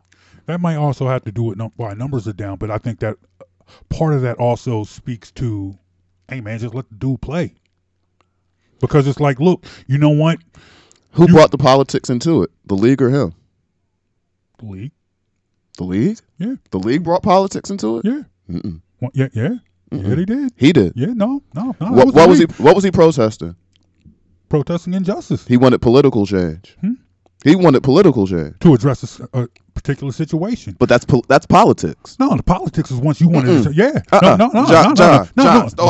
Mike, John, Mike, Mike, John. Let me finish my point. No, you asked me a question. Now and, let me answer but, the question. But, but, let me answer the question. But let me answer the, the question. So, hold on, because we, you're saying he didn't bring politics mm-hmm. into it, but yeah. he's pro- he's protesting something that can only be done by political change mm-hmm. on the sport sporting field. Mm-hmm. So if you're saying the league brought politics yeah. into it, no, yeah. he brought politics league, to the no, game. No, the league brought the, the league made it politics when they chose to characterize his stance the way they wanted to. When they wanted to direct, when they wanted to change the narrative, when the when the league wanted to dictate the narrative, when people in the league when they when they decided that they wanted to uh, to kowtow to the critics. And their characterization and politics char- already in it at no, that point. No, no, politics no. were already how, in it. No, this is how they brought the politics into the conversation. No, no, yeah. that's, and that's what I'm trying to tell you. The conversation is about politics. You I, don't, I, I understand not, that it's about politics. You're not bringing it's politics not, into not. a conversation about politics. Hmm? Colin Kaepernick started a conversation. You can't give him credit for starting the conversation hmm. and then say he's not the one that brought co- politics into the conversation because the conversation is about politics. The conversation. was about something was in particular was in was about a specific subject that's a political subject when they cho- I'm tell- was I'm it a tell- political subject I, hmm? was it a political subject the specific conversation that Colin Kaepernick started was it a political subject it was a subject that can be rectified through politics so it's a political subject yes Yes. No, I I, is there is there a way to rectify it in America without politics? It would be easier through politics. So it's a political subject. No, I mean, well, if, no, no, no. But what, what if, I'm what I'm saying what, what I'm saying is this is no different than the question I asked you earlier about was whether or not Colin Kaepernick was blackballed out the league. It's not a yes or no question. Oh, I, uh, trust me, I understand that. Okay. There, I, I understand. That, there, that there's nuance. Yeah. When, when, when I'm, so I'm, not, so I'm not denying the N F L had a role in escalating the conversation. Mm-hmm. But wh- but I will not sit here and say the N F L started the conversation. Okay. And it's a political conversation. Yes. Yeah, what I'm saying, and what I'm saying, I'm totally fine with that. If you're saying that you, Mike Jones, will not say that the poli- that the N F L started this and made this a political conversation, that's fine. That's what Mike Jones thinks. I respect Mike Jones. Now, I like Mike Jones. Now, I Don Brown feels differently. Now, I absolutely think the N F L commandeered the conversation and took it a different way. Mm-hmm. I, but, and when I'm saying, and what, what, I'm, what, but, I, what, what I, dif- what I on, differ from on, you, well, hold on, let, no, no, let, no, let me get, the, let me finish my statement. I'm mm-hmm. two seconds. Okay. I, I absolutely think that N F L commandeered the conversation and changed the way, changed the narrative, mm-hmm. but the narrative started out as one that was political. Mm-hmm. That's all I'm saying. Okay. So if it starts out as one that's political, Kaepernick's the one that brought politics okay. into it. I respect that. Wholeheartedly disagree. I believe, I believe that the N F L made this, made this political. I believe that he took a, he took a stance, a social stance that the N F L made political. So you think he, so his stance think, was social and not political? I think his stance was social. N F L made it political. Okay. That okay, fine. Say that's the case. Okay. That being said, the N F L is still supposed to be our escape from that too. I understand that. He brought, so I, well, he brought something to the game that the game doesn't want in the game. I understand. Um, what I'm saying is, in the N F L, in, in the N F L, making this political instead of acknowledging that it was social. That's what keeps political conversations in here. You let this man take his stance. Do here's here's here's the difference, and and and it's about to be a four hour show. Where are we? Oh, we're, we're we're way past, but we'll talk. We'll talk about this. All right, we'll, we'll we'll talk about that. But you look at other players who have taken social stances. Yes, you could. You know, if you want to make them, if you want to consider them, once again using the air quotes, political, you could. However, in the end, they play the game. Let them take their stance. Let them do their work. Colin, you cannot sit here and say, "All right, you don't know, like you don't know what Colin Kaepernick has done for the social end of his stances." And I don't know what he's done. Get Google. What's he done? Go Google. Was I'm he, not. I'm not. No, done? no. Get Google. I'm no. not here. I'm not here to do that. No, no, no, no, no, no, no, no, no, no. You brought it up. Yes, I'm serious. I'm serious. I'm serious. I'm not. I'm not here to do Google's job. I'm not here to do Google's job. I don't want you to do. I don't want you to do Google's job. You brought up the point that people don't know what Kaepernick's done. Yeah. What has he done? That's my point. Mm-hmm. The mes- the messaging that's being sent out is not about the message, about the work at this point. Mm-hmm. It's about Kaepernick and a job. It's about Kaepernick getting millions that he t- when he turned down. That's all we're hearing about. He's made the converse- the conversation's been about him. It's about whether or not you're on his side, and it's about stuff that he's presented without nuance. The conversation has never been what he quote unquote intended it for be- to, to be, and it's hard to blame everyone else but him for that. But nobody. But that's. But that's the problem. You. Nobody. Nobody is blaming everyone but him any more than you're saying this is all Colin Kaepernick's fault. I is didn't. that what you're saying? No. I know that's not what you're saying. I understand that. You're not saying it's it's all Colin Kaepernick's fault. But nobody is saying it's everyone but Colin Kaepernick's fault. That's not true. Oh yes. It, yes go, it is. Go, go on social media. Yes. Go on social media and see see how many people you think you'll find that think Colin Kaepernick is blameless in the whole thing. I, I think you, you don't. I think, you I don't think, think you'll find any. I, T- take take a Twitter take a t- Twitter survey. Take a tw- take a Twitter survey and see how many people think Colin Kaepernick was blameless in this whole thing. And I guarantee you, it's a much bigger percentage than you think, uh-huh. especially among certain populations. Our population. And you know I'm right. Mm, uh, Th- they were a lot of people who want to completely absolve Colin Kaepernick from any wrongdoing in this thing, and they'll try to find a rash- way to rationalize, well, I know he wore this, but, uh, and it did- he said that, but, uh, no, he has to take responsibility. If you want other people to take responsibility for things they've done, and you're trying to hold them responsible for what they've done, once, and one, try to, and, but and one, you can one, move once on, again, I oh, think, no, you're but, cutting me off, John. If I'm trying, if my, mo- my purpose, my movement is about holding people responsible for their actions, that starts with me holding myself responsible for my actions. I understand. Are you finished? Yes. Okay. Completely understand that. However, once again, I think the the the, the percentage of people who think this is that Colin Kaepernick is completely blameless, as irrational as, and are you saying that's completely irrational? Yes, it is a completely irrational thing. Colin okay. Kaepernick is blameless in this situation. Okay, I think. The number of people who think this is all on Colin Kaepernick, probably numbers are exactly the same, because it's because there's so much irrationality to this conversation, and people want to sit here and jump back on the side of ration uh, of rationale, and jump back on the side of being rational, and jump back on the side of being uh, of talking about this in a rational fashion. Some of us have been on the side of being rational the whole time.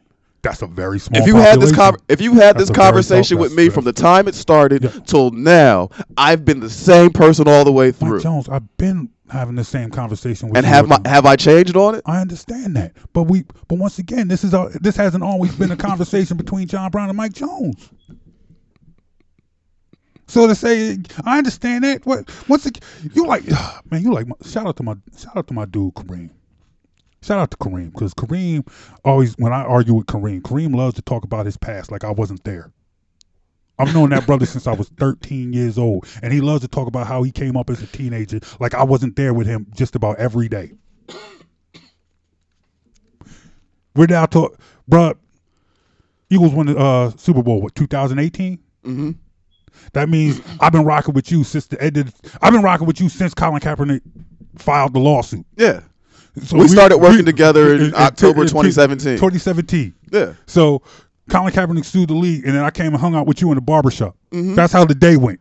He filed suit. I hung with you. Exactly. Me, me and you hanging out with Toot, not getting haircuts.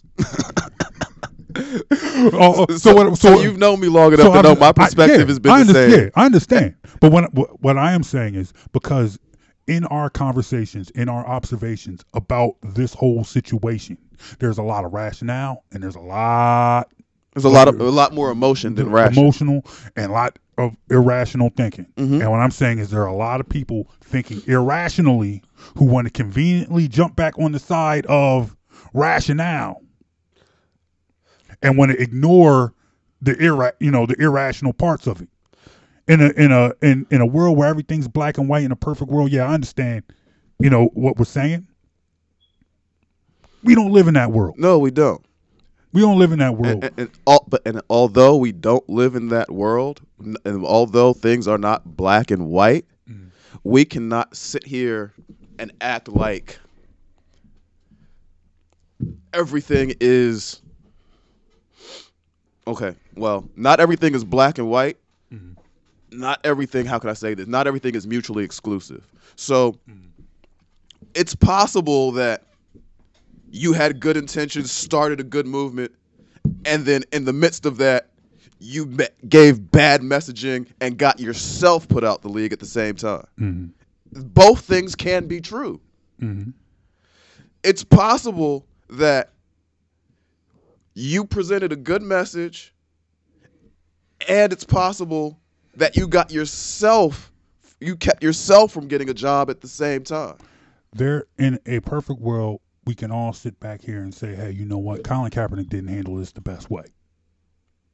I, I don't mean, think it needs a perfect world to say hold, that. Hold, hold on. Let, let me finish. Mm-hmm. In a, that, that, was, that was a pause for dramatic effect. So let me try this again. In a perfect world, you can say, you can look at Colin Kaepernick and say, hey, he didn't handle it. He didn't handle this situation perfectly. That was your, that was the dramatic effect pause. However, in that same word, you can say, hey, you know what? He most certainly was blackballed out the league for his beliefs. And there, there's wrong, there's that there's wrong, there has been wrong on both sides. Do I be, do I believe that police brutality is a problem in this country? Yes. Do I believe that racism is a problem in this country? Yes. Do I believe that people with a voice who understand and can acknowledge the problem, who have a platform, should use their platform to voice pro- to voice their opinions? Yes. Do I believe that every do I believe that every job is the same? Yes. I most certainly be- oh, excuse me, no. No, every job ain't the same. I think that's a weak I think that's a weak criticism. Your job ain't my job. Their job ain't my job. I can. I don't have the same pull at my job as a football player might have at their job because, quite frankly, I don't make my boss millions. The owner of companies that I work for might be millions slash billionaires, and none of that is directly tied to my labor. Yes, I work hard. Yeah, I'm at, you know, I'm at the job every day. But my job, my work labor, my labor is not directly tied to the owner of a company that I work for being a millionaire or billionaire. So therefore, you can't say, hey, you know, if you pro- if I protest at my job, I'd be fired. Who cares? Who cares? Honestly, that's, you know, the rules ain't the same. That's just life. The owner of McDonald's is not the contemporary of the burger flipper. That's just the reality of it. If you're a high-powered executive working for McDonald's, yes, you have a lot, you have a lot more pull than the guy on fries. So why are you sitting there trying to act like, hey, if I protested at my job, I'd be fired? It's not the same. It's not the same. It's not. It's not. That's the that's the reality of it. That that is the reality of it. So, but, but, but that that's not the only reality of it. And I, I say that's not the only reality of it because let, let's let's go to the other let, the other end of the spectrum. Okay. Barack Obama. Oh boy. What happens if he does the same things in office Bill Clinton does? Oh, it's not going to end well. Oh no, no. And okay. You know it's not going to end well. Mm-hmm. Same party, same office. What's the difference? We we know what the difference we is. We know what the we, difference we know what is. the difference is. And that same difference is exactly what Colin Kaepernick is trying to inspire change in, which, like it or not, you mentioned this yourself. We don't live in a perfect world. Mm-hmm. And in an imperfect world, unfortunately, when you're trying to present a message like that, where you're trying to inspire the controlling majority to change, you have to be beyond reproach or as close to it as possible, especially in the way you present yourself in the pu- in the public arena. Mm-hmm. That's all I'm saying about Kaepernick. Okay, right. Th- that's all.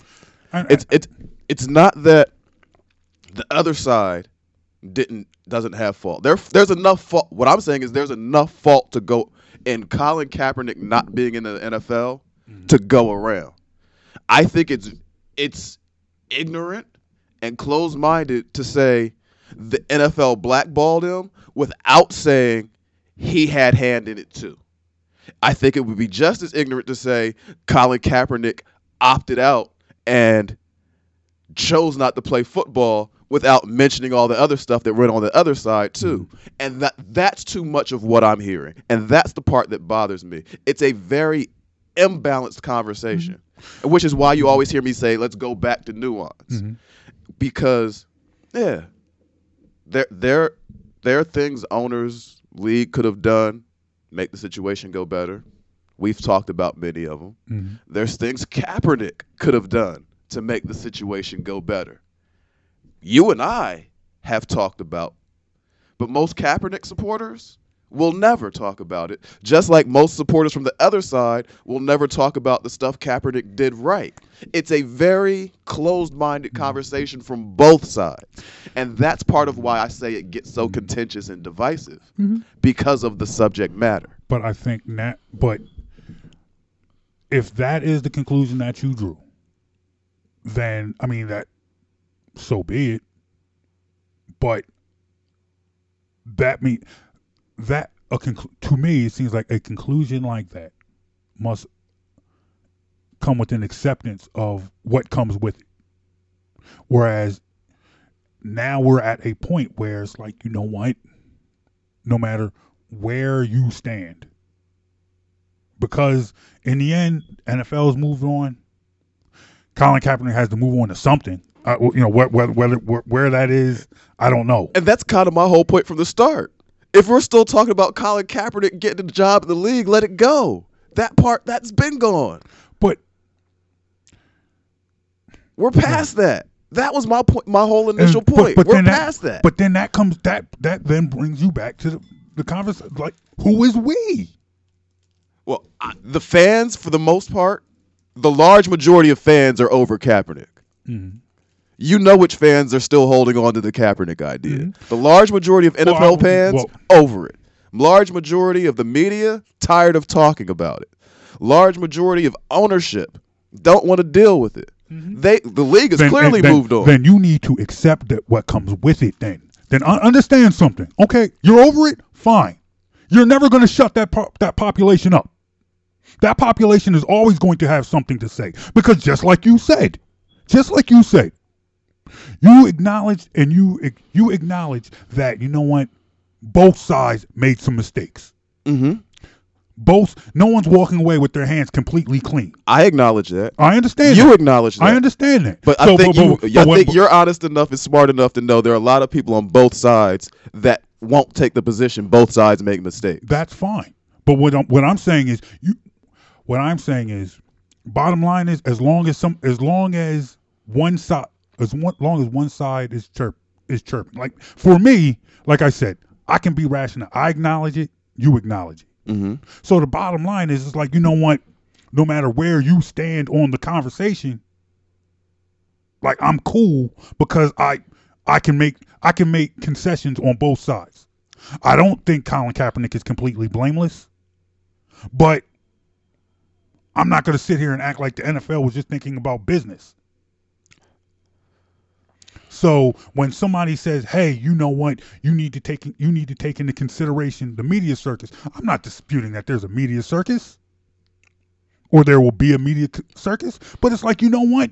The fact of the matter is, you're sit that a G M who hired who a G M mm-hmm. who signed a convicted felon now believes that someone who hasn't committed a crime would be more of a would be more, the media circus that comes with signing a convicted. The fact that we're sitting here talking about right now that the media circus would be so insurmountable for a guy who stood up for a, a someone who didn't commit a crime versus a convicted felon. Can I ask a question? Speaks to the problem. I have a question. That's the problem. But I have a question. Okay. Do you understand that that's the? I, I, do you, no, I'm, I'm asking you to. I, I don't. I, I don't understand that that's the problem. That's that. That's why my. You understand oh, that that's my problem. But but, but that, that's why I have this question I have okay. to ask you, because in that, it sounds like, and this is just me mm-hmm. reading into it. It sounds like you're taking things from the statement because of where you stand on it that Joe Banner never said. He never said the media circus was going to be bigger. He never said don't sign Kaepernick. Mm-hmm. He never said don't bring him in or anything else hypocritical. No. All he said, like he, he literally said nothing hypocritical in that statement. Mm-hmm. All he said was, if you're going to bring the guy in, you have to have an honest conversation about it. I understand that, but uh, understand. So where? where, but, where, where no, no, no, can, can I answer no, your question? Was that not the it, question? No, no, it wasn't. The question is this: so where in all of that does Joe Banner deserve any criticism at all? I just said that it seems disingenuous. I, look, what no, about no, no, no, no, can what I about, answer? It? Oh, no, no, no, what no, about no, it? Ask, I'm, I'm, I'm trying. What to, about I'm it trying to say that. Then, then, I know what you're asking me. Mm-hmm. I'm saying, let me answer, because you keep on, you keep on. I'm trying to answer your question, and you keep on jumping in to ask me the same question. You said, "What about it seems disingenuous?" This is not about misinterpreting what he said. I understand what he said. This isn't about being too emotional, because we've sat here and we've talked about it. To me, once again, I have said, and I've said it repeatedly, that I do not doubt that there's going to be a media circus. But the fact of the matter is he has been out of football now for this amount of time. And if you're saying that, hey, he has the talent to play football, he has the talent and should be and should have been given a chance to prove that he can be an N F L quarterback. Is that not what he said? Was that not the concessions he made before he made the point? Was that not how he led into his point? By saying that he believes the talent to be an N F L quarterback and has mm-hmm. and should have been given a chance. However, bringing him in, however, uh, the words should have been given a chance. We're not, not okay. I'm sorry. Make the, then go. So I don't. So so from, we don't. Um, read the quote read, again. Yes, read the quote, please. From day one, I have supported what Cap did, mm-hmm. and said from a talent perspective, it's crazy that he has not been signed. Okay. That said, any honest discussion about why he hasn't been signed should include the media circus that will. Cre- that the media will create wherever he signs. Mm-hmm. No team wants to deal with that. No team wants to deal with that. Mm-hmm. This is coming from a, a this. No team wants to deal with that. This is coming from somebody who signed. To me, this is coming from somebody who signed a convicted felon two years out the joint. Excuse mm-hmm. me, I, who spent two years in the joint. Mm-hmm. No team wants to deal with that. Fine, okay. That that to me, it's to me that's where that's where it becomes disingenuous to me. Whereas if you can sit here and rationalize, and you can put, and you can sit here and say, hey, you know what, the media circus would be greater for Kaepernick. Your whole explanation. Mm-hmm. This is not. Please don't. Please don't try and and, and and and take this as me not understanding your explanation. Didn't miss any points. Haven't missed anything. If you think I did, I'm sorry. That's that's incorrect. I hear what you're saying. I understand what you're saying. And I'm not even disputing. That. I have one more question for you when you give me when I get a chance. Okay. One this more is, question. That's fine. You can wait. Oh, see, now I'm gonna ask my question now. My question is this. He says no team wants to deal with that. Mm-hmm. Simple question. Mm-hmm. Can you think of any team that would want to deal with a media circus for a player that's a potential backup?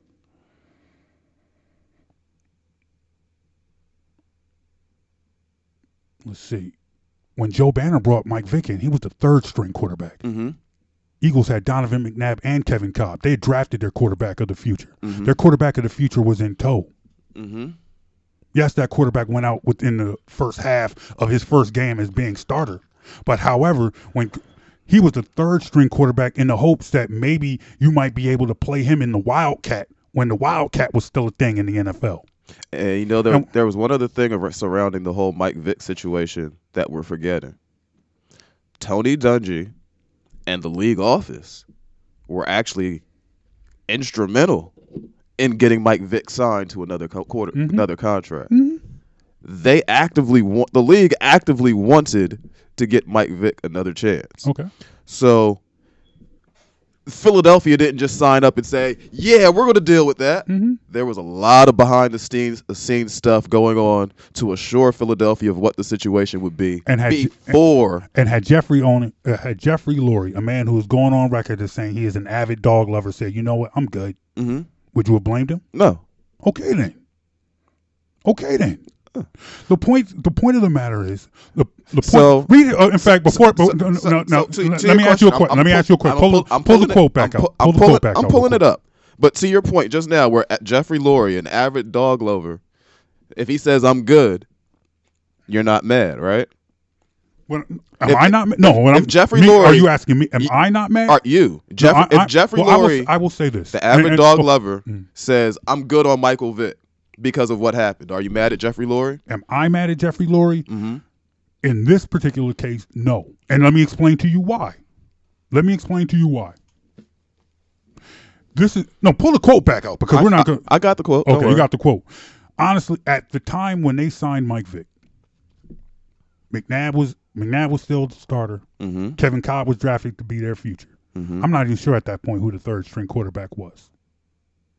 Now, if this was a situation where they hadn't signed Mike Vick to get rid of Don, Donovan McNabb,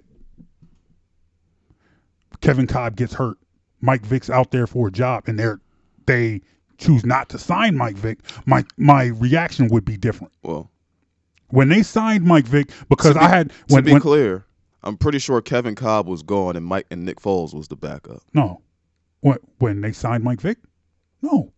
Because Mike Vick was on the team that last time. Remember when Donovan McNabb, Donovan McNabb's last playoff loss was to Dallas. Mm-hmm. Only person who threw a quarter, threw a T D pass in that game was Mike Vick. Mm-hmm. When Mike Vick was Mike Vick was here with Andy. Mike Vick was here with Andy. This is two thousand nine. But Andy traded Kevin Cobb. Andy traded Kevin. Andy, tra- Andy traded, traded Kevin. Andy, hold on. Andy, well, Andy traded Kevin Cobb. Andy drafted Nick Foles. Andy drafted Nick Foles. Mm-hmm. Nick Foles and Mike Vick were here together. Mm-hmm. And, I, yeah, Nick Foles was, let's see, the year Donovan McNabb went to Washington. Mm-hmm. His first year gone from Philly. That was two thousand eleven, I think. Who started for the Eagles at quarterback that year? Kevin Cobb. Kevin Cobb started. Get, I'm wait, wait, wait. Two thousand. Yes, yes. They well, you know, two thousand nine was Donovan's last year as a starter. That's when you bring in Mike Vick. They brought him in in the in the preseason because they the news came across the wire during that preseason game. So that's two thousand nine. Mm-hmm. Two thousand ten was so the two thousand nine season. That is McNabb. two thousand ten, that's when they start the season with Kevin Cobb. Kevin Cobb gets hurt in the very first game. Then they go to Mike Vick. two thousand eleven. two thousand eleven. So wait a minute. two thousand ten was McNabb's first year in Washington. Because I believe, what, he was there one year? Well, one year or two. two thousand nine, Donovan McNabb was still on the Eagles. Yeah. Let's see. two thousand ten... Let me, let me pull up. I'm in two thousand nine roster right now. I got two thousand ten coming up. Michael Vick was the starter. And well, two thousand ten, they, he ended the year as starter. He became starter in that very first game because that was the game that was against the Packers. That's when Kevin Cobb had the concussion, and Kevin Cobb never got his job back. Eagles win eleven, win eleven games that year, go to the playoffs. Yeah, you you are right. I stand corrected. Mm-hmm. That that is you are correct. Kevin Cobb was. I, I, Yeah, that was that game one injury. Yeah. Yeah. That we was, got the concussion that pretty the, much ended him. Mm-hmm. Never the same after never that. Never the same after that. In the end, look, because we've, we've been talking about this a long time, I, I just feel like because as as you and I talk and you and I make the concession and we say, hey, you know what? There have been missteps on both sides. Mm-hmm. I believe that no matter where you stand on this, somebody is going to have an opinion. To me, what Joe Banner said was disingenuous. And I and I gave my reasons why. However, and that's but, where I, I I have to disagree with you on that's that. That's fine. You can you, you and the re- I've not, look, and man. The, the reason I just don't think it's disingenuous mm-hmm. is because like, you're you're using Michael Vick as a reason to think it's disingenuous. Yes. That's the exact reason I don't think it's disingenuous okay. because he was the guy who signed Vic and dealt with all of it and knows everything that comes mm-hmm. with it. And throughout all of that, what he did he didn't say don't sign Cat. Mm-hmm. He just said if we're going to have to have a, if we're going to have a, a conversation yeah. about it, let's be honest about everything that goes with it. I understand it, and, and, and that, he seems but, like the guy. But, but that, that but, oh, okay. I'm just saying, of all people who would know what's going to be involved with having a media circus mm-hmm. around your quarterback position, he seems uniquely qualified to know what that de- that what is included in mm-hmm. that. I understand. So, not so listening to what he actually said, mm-hmm. not trying to infer anything from what mm-hmm. he said. I don't but, think there's an inference. But going by what he actually said, mm-hmm. he said he's got the talent, mm-hmm. said he supports what he did. L- let's just have an honest conversation. Okay. I don't see anything I to be critical about with that. The, because it, if I'm a G M, I want to have an honest conversation okay, about it that, too. That is that is fine, and I think coming from, I don't think there isn't there isn't. I don't think really I'm making any inference. This is just an acknowledgement of history, and I think that if you're a G M mm-hmm. and you're saying that, you know, this is what, what is keeping you out the league, and this is coming this is coming from if and this is coming from someone who signed somebody fresh out of jail. Mm-hmm. So if you're saying, hey, you know what? So to me, now I understand he's not saying he would not sign Colin Kaepernick. But if he did, if he if he shared that sentiment, that would, you know, to me, that goes hand in hand. All right, you wait a minute, you signed Mike Vick out of jail. And and that's why I don't think it goes hand in hand. Okay. Because because he signed Mike Vick out of jail. Mm-hmm. He's a guy who's w- willing to work with talent. Mm-hmm. He's a guy who's willing to work with guys and give them second chances. Mm-hmm. And he's also the guy who knows what the media circus is like. He, he said, and, mm-hmm. and, and based yes. on what he said, yes. Cap's talent, yep. I support what he did, yep. It's just going to be a media circus. Mm-hmm. All of those are true. All of those are true. All all of those are true. And he and here and what and I think what he says is a per what he said who it came from is proof to me. In my opinion, it's proof that, yes, that media circus can't be, it's not insurmountable. No, it's not. It's and, not. And he didn't say it's insurmountable. I understand that. I understand. That's not infer. No, see, this is see, this is this is the point you're missing. This is the point that you're missing because I feel like you're you're trying to make it seem like I'm inferring something, and it's not. It's just an acknowledgement. But the, it's not that I'm missing that. I'm trying to find what in, st- in Joe Banner's statement you found worthy of criticism. I think my once again, my, I, I, I feel like I was clear in that. You, you, you said, but you said he seemed disingenuous, but that's what that's where my confusion lies. Because how's it disingenuous if he is the guy who's giving people second chances? He's being honest about Cap's talent. He's being honest about everything else going on there, and he just said, if we're going to talk about signing him, we have to talk about what's going to be involved. That doesn't seem disingenuous to me. That sounds like a guy really being honest about what you need to look at if you're talking about bringing this guy in. Okay, yes. That doesn't seem disingenuous yeah. to me. Disingenuous sounds like, to me, if I were to say, yeah, I just don't think Cap has the arm strength anymore, so we're not going to work about. That's disingenuous. Mm. You know? Because now you're not giving me a genuine answer of why you're not bringing him in. Mm.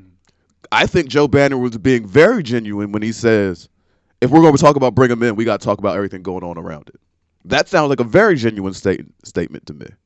And I think that's wh- where the word disingenuous is where where we are disagreeing. Because I just don't, I think to me it was a very honest statement. Okay. That's fine. Don't question his honesty. Still think it was disingenuous. And, And on that note, look, I'm getting you a dictionary for Christmas. You can give me a dictionary. Then you're gonna sit there and let, you're gonna sit there and listen to me as I read it to you. I will. Uh, all right. On that note, look, man, it's time to get out and out of here. It's been a good show. Hit us up. Let me know. Let let me know. Don't don't talk to Mike. Just let me know what you think.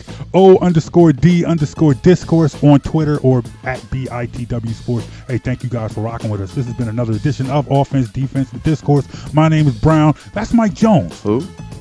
I don't even know who you are anymore, brother. But I heard back in the day they ain't want you. Yeah, they did. They just want me more now. Is it because you're hot? Exactly. Now they all on me. All of them. Huh? All of them. Before it was only like ninety percent. Mm-hmm. Now it's like hundred percent. They all on me. Who didn't want you? Were they all Kaepernick lovers? Nah. nah. It's Cowboys fans. Cowboys fans. Did you call them Shorty? Hey, you guys have a great weekend. Enjoy the sports. We'll be we'll be back next week. Peace. You feeling this podcast?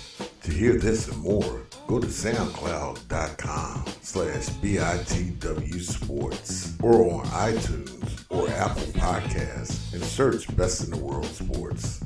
The preceding was a production of the Lanj Radio Network and Best in the World Sports, a division of Definitive Visions Multimedia. The opinions and views expressed are strictly those of the host and do not represent the views of Lanj Radio Network or N B C Sports Radio.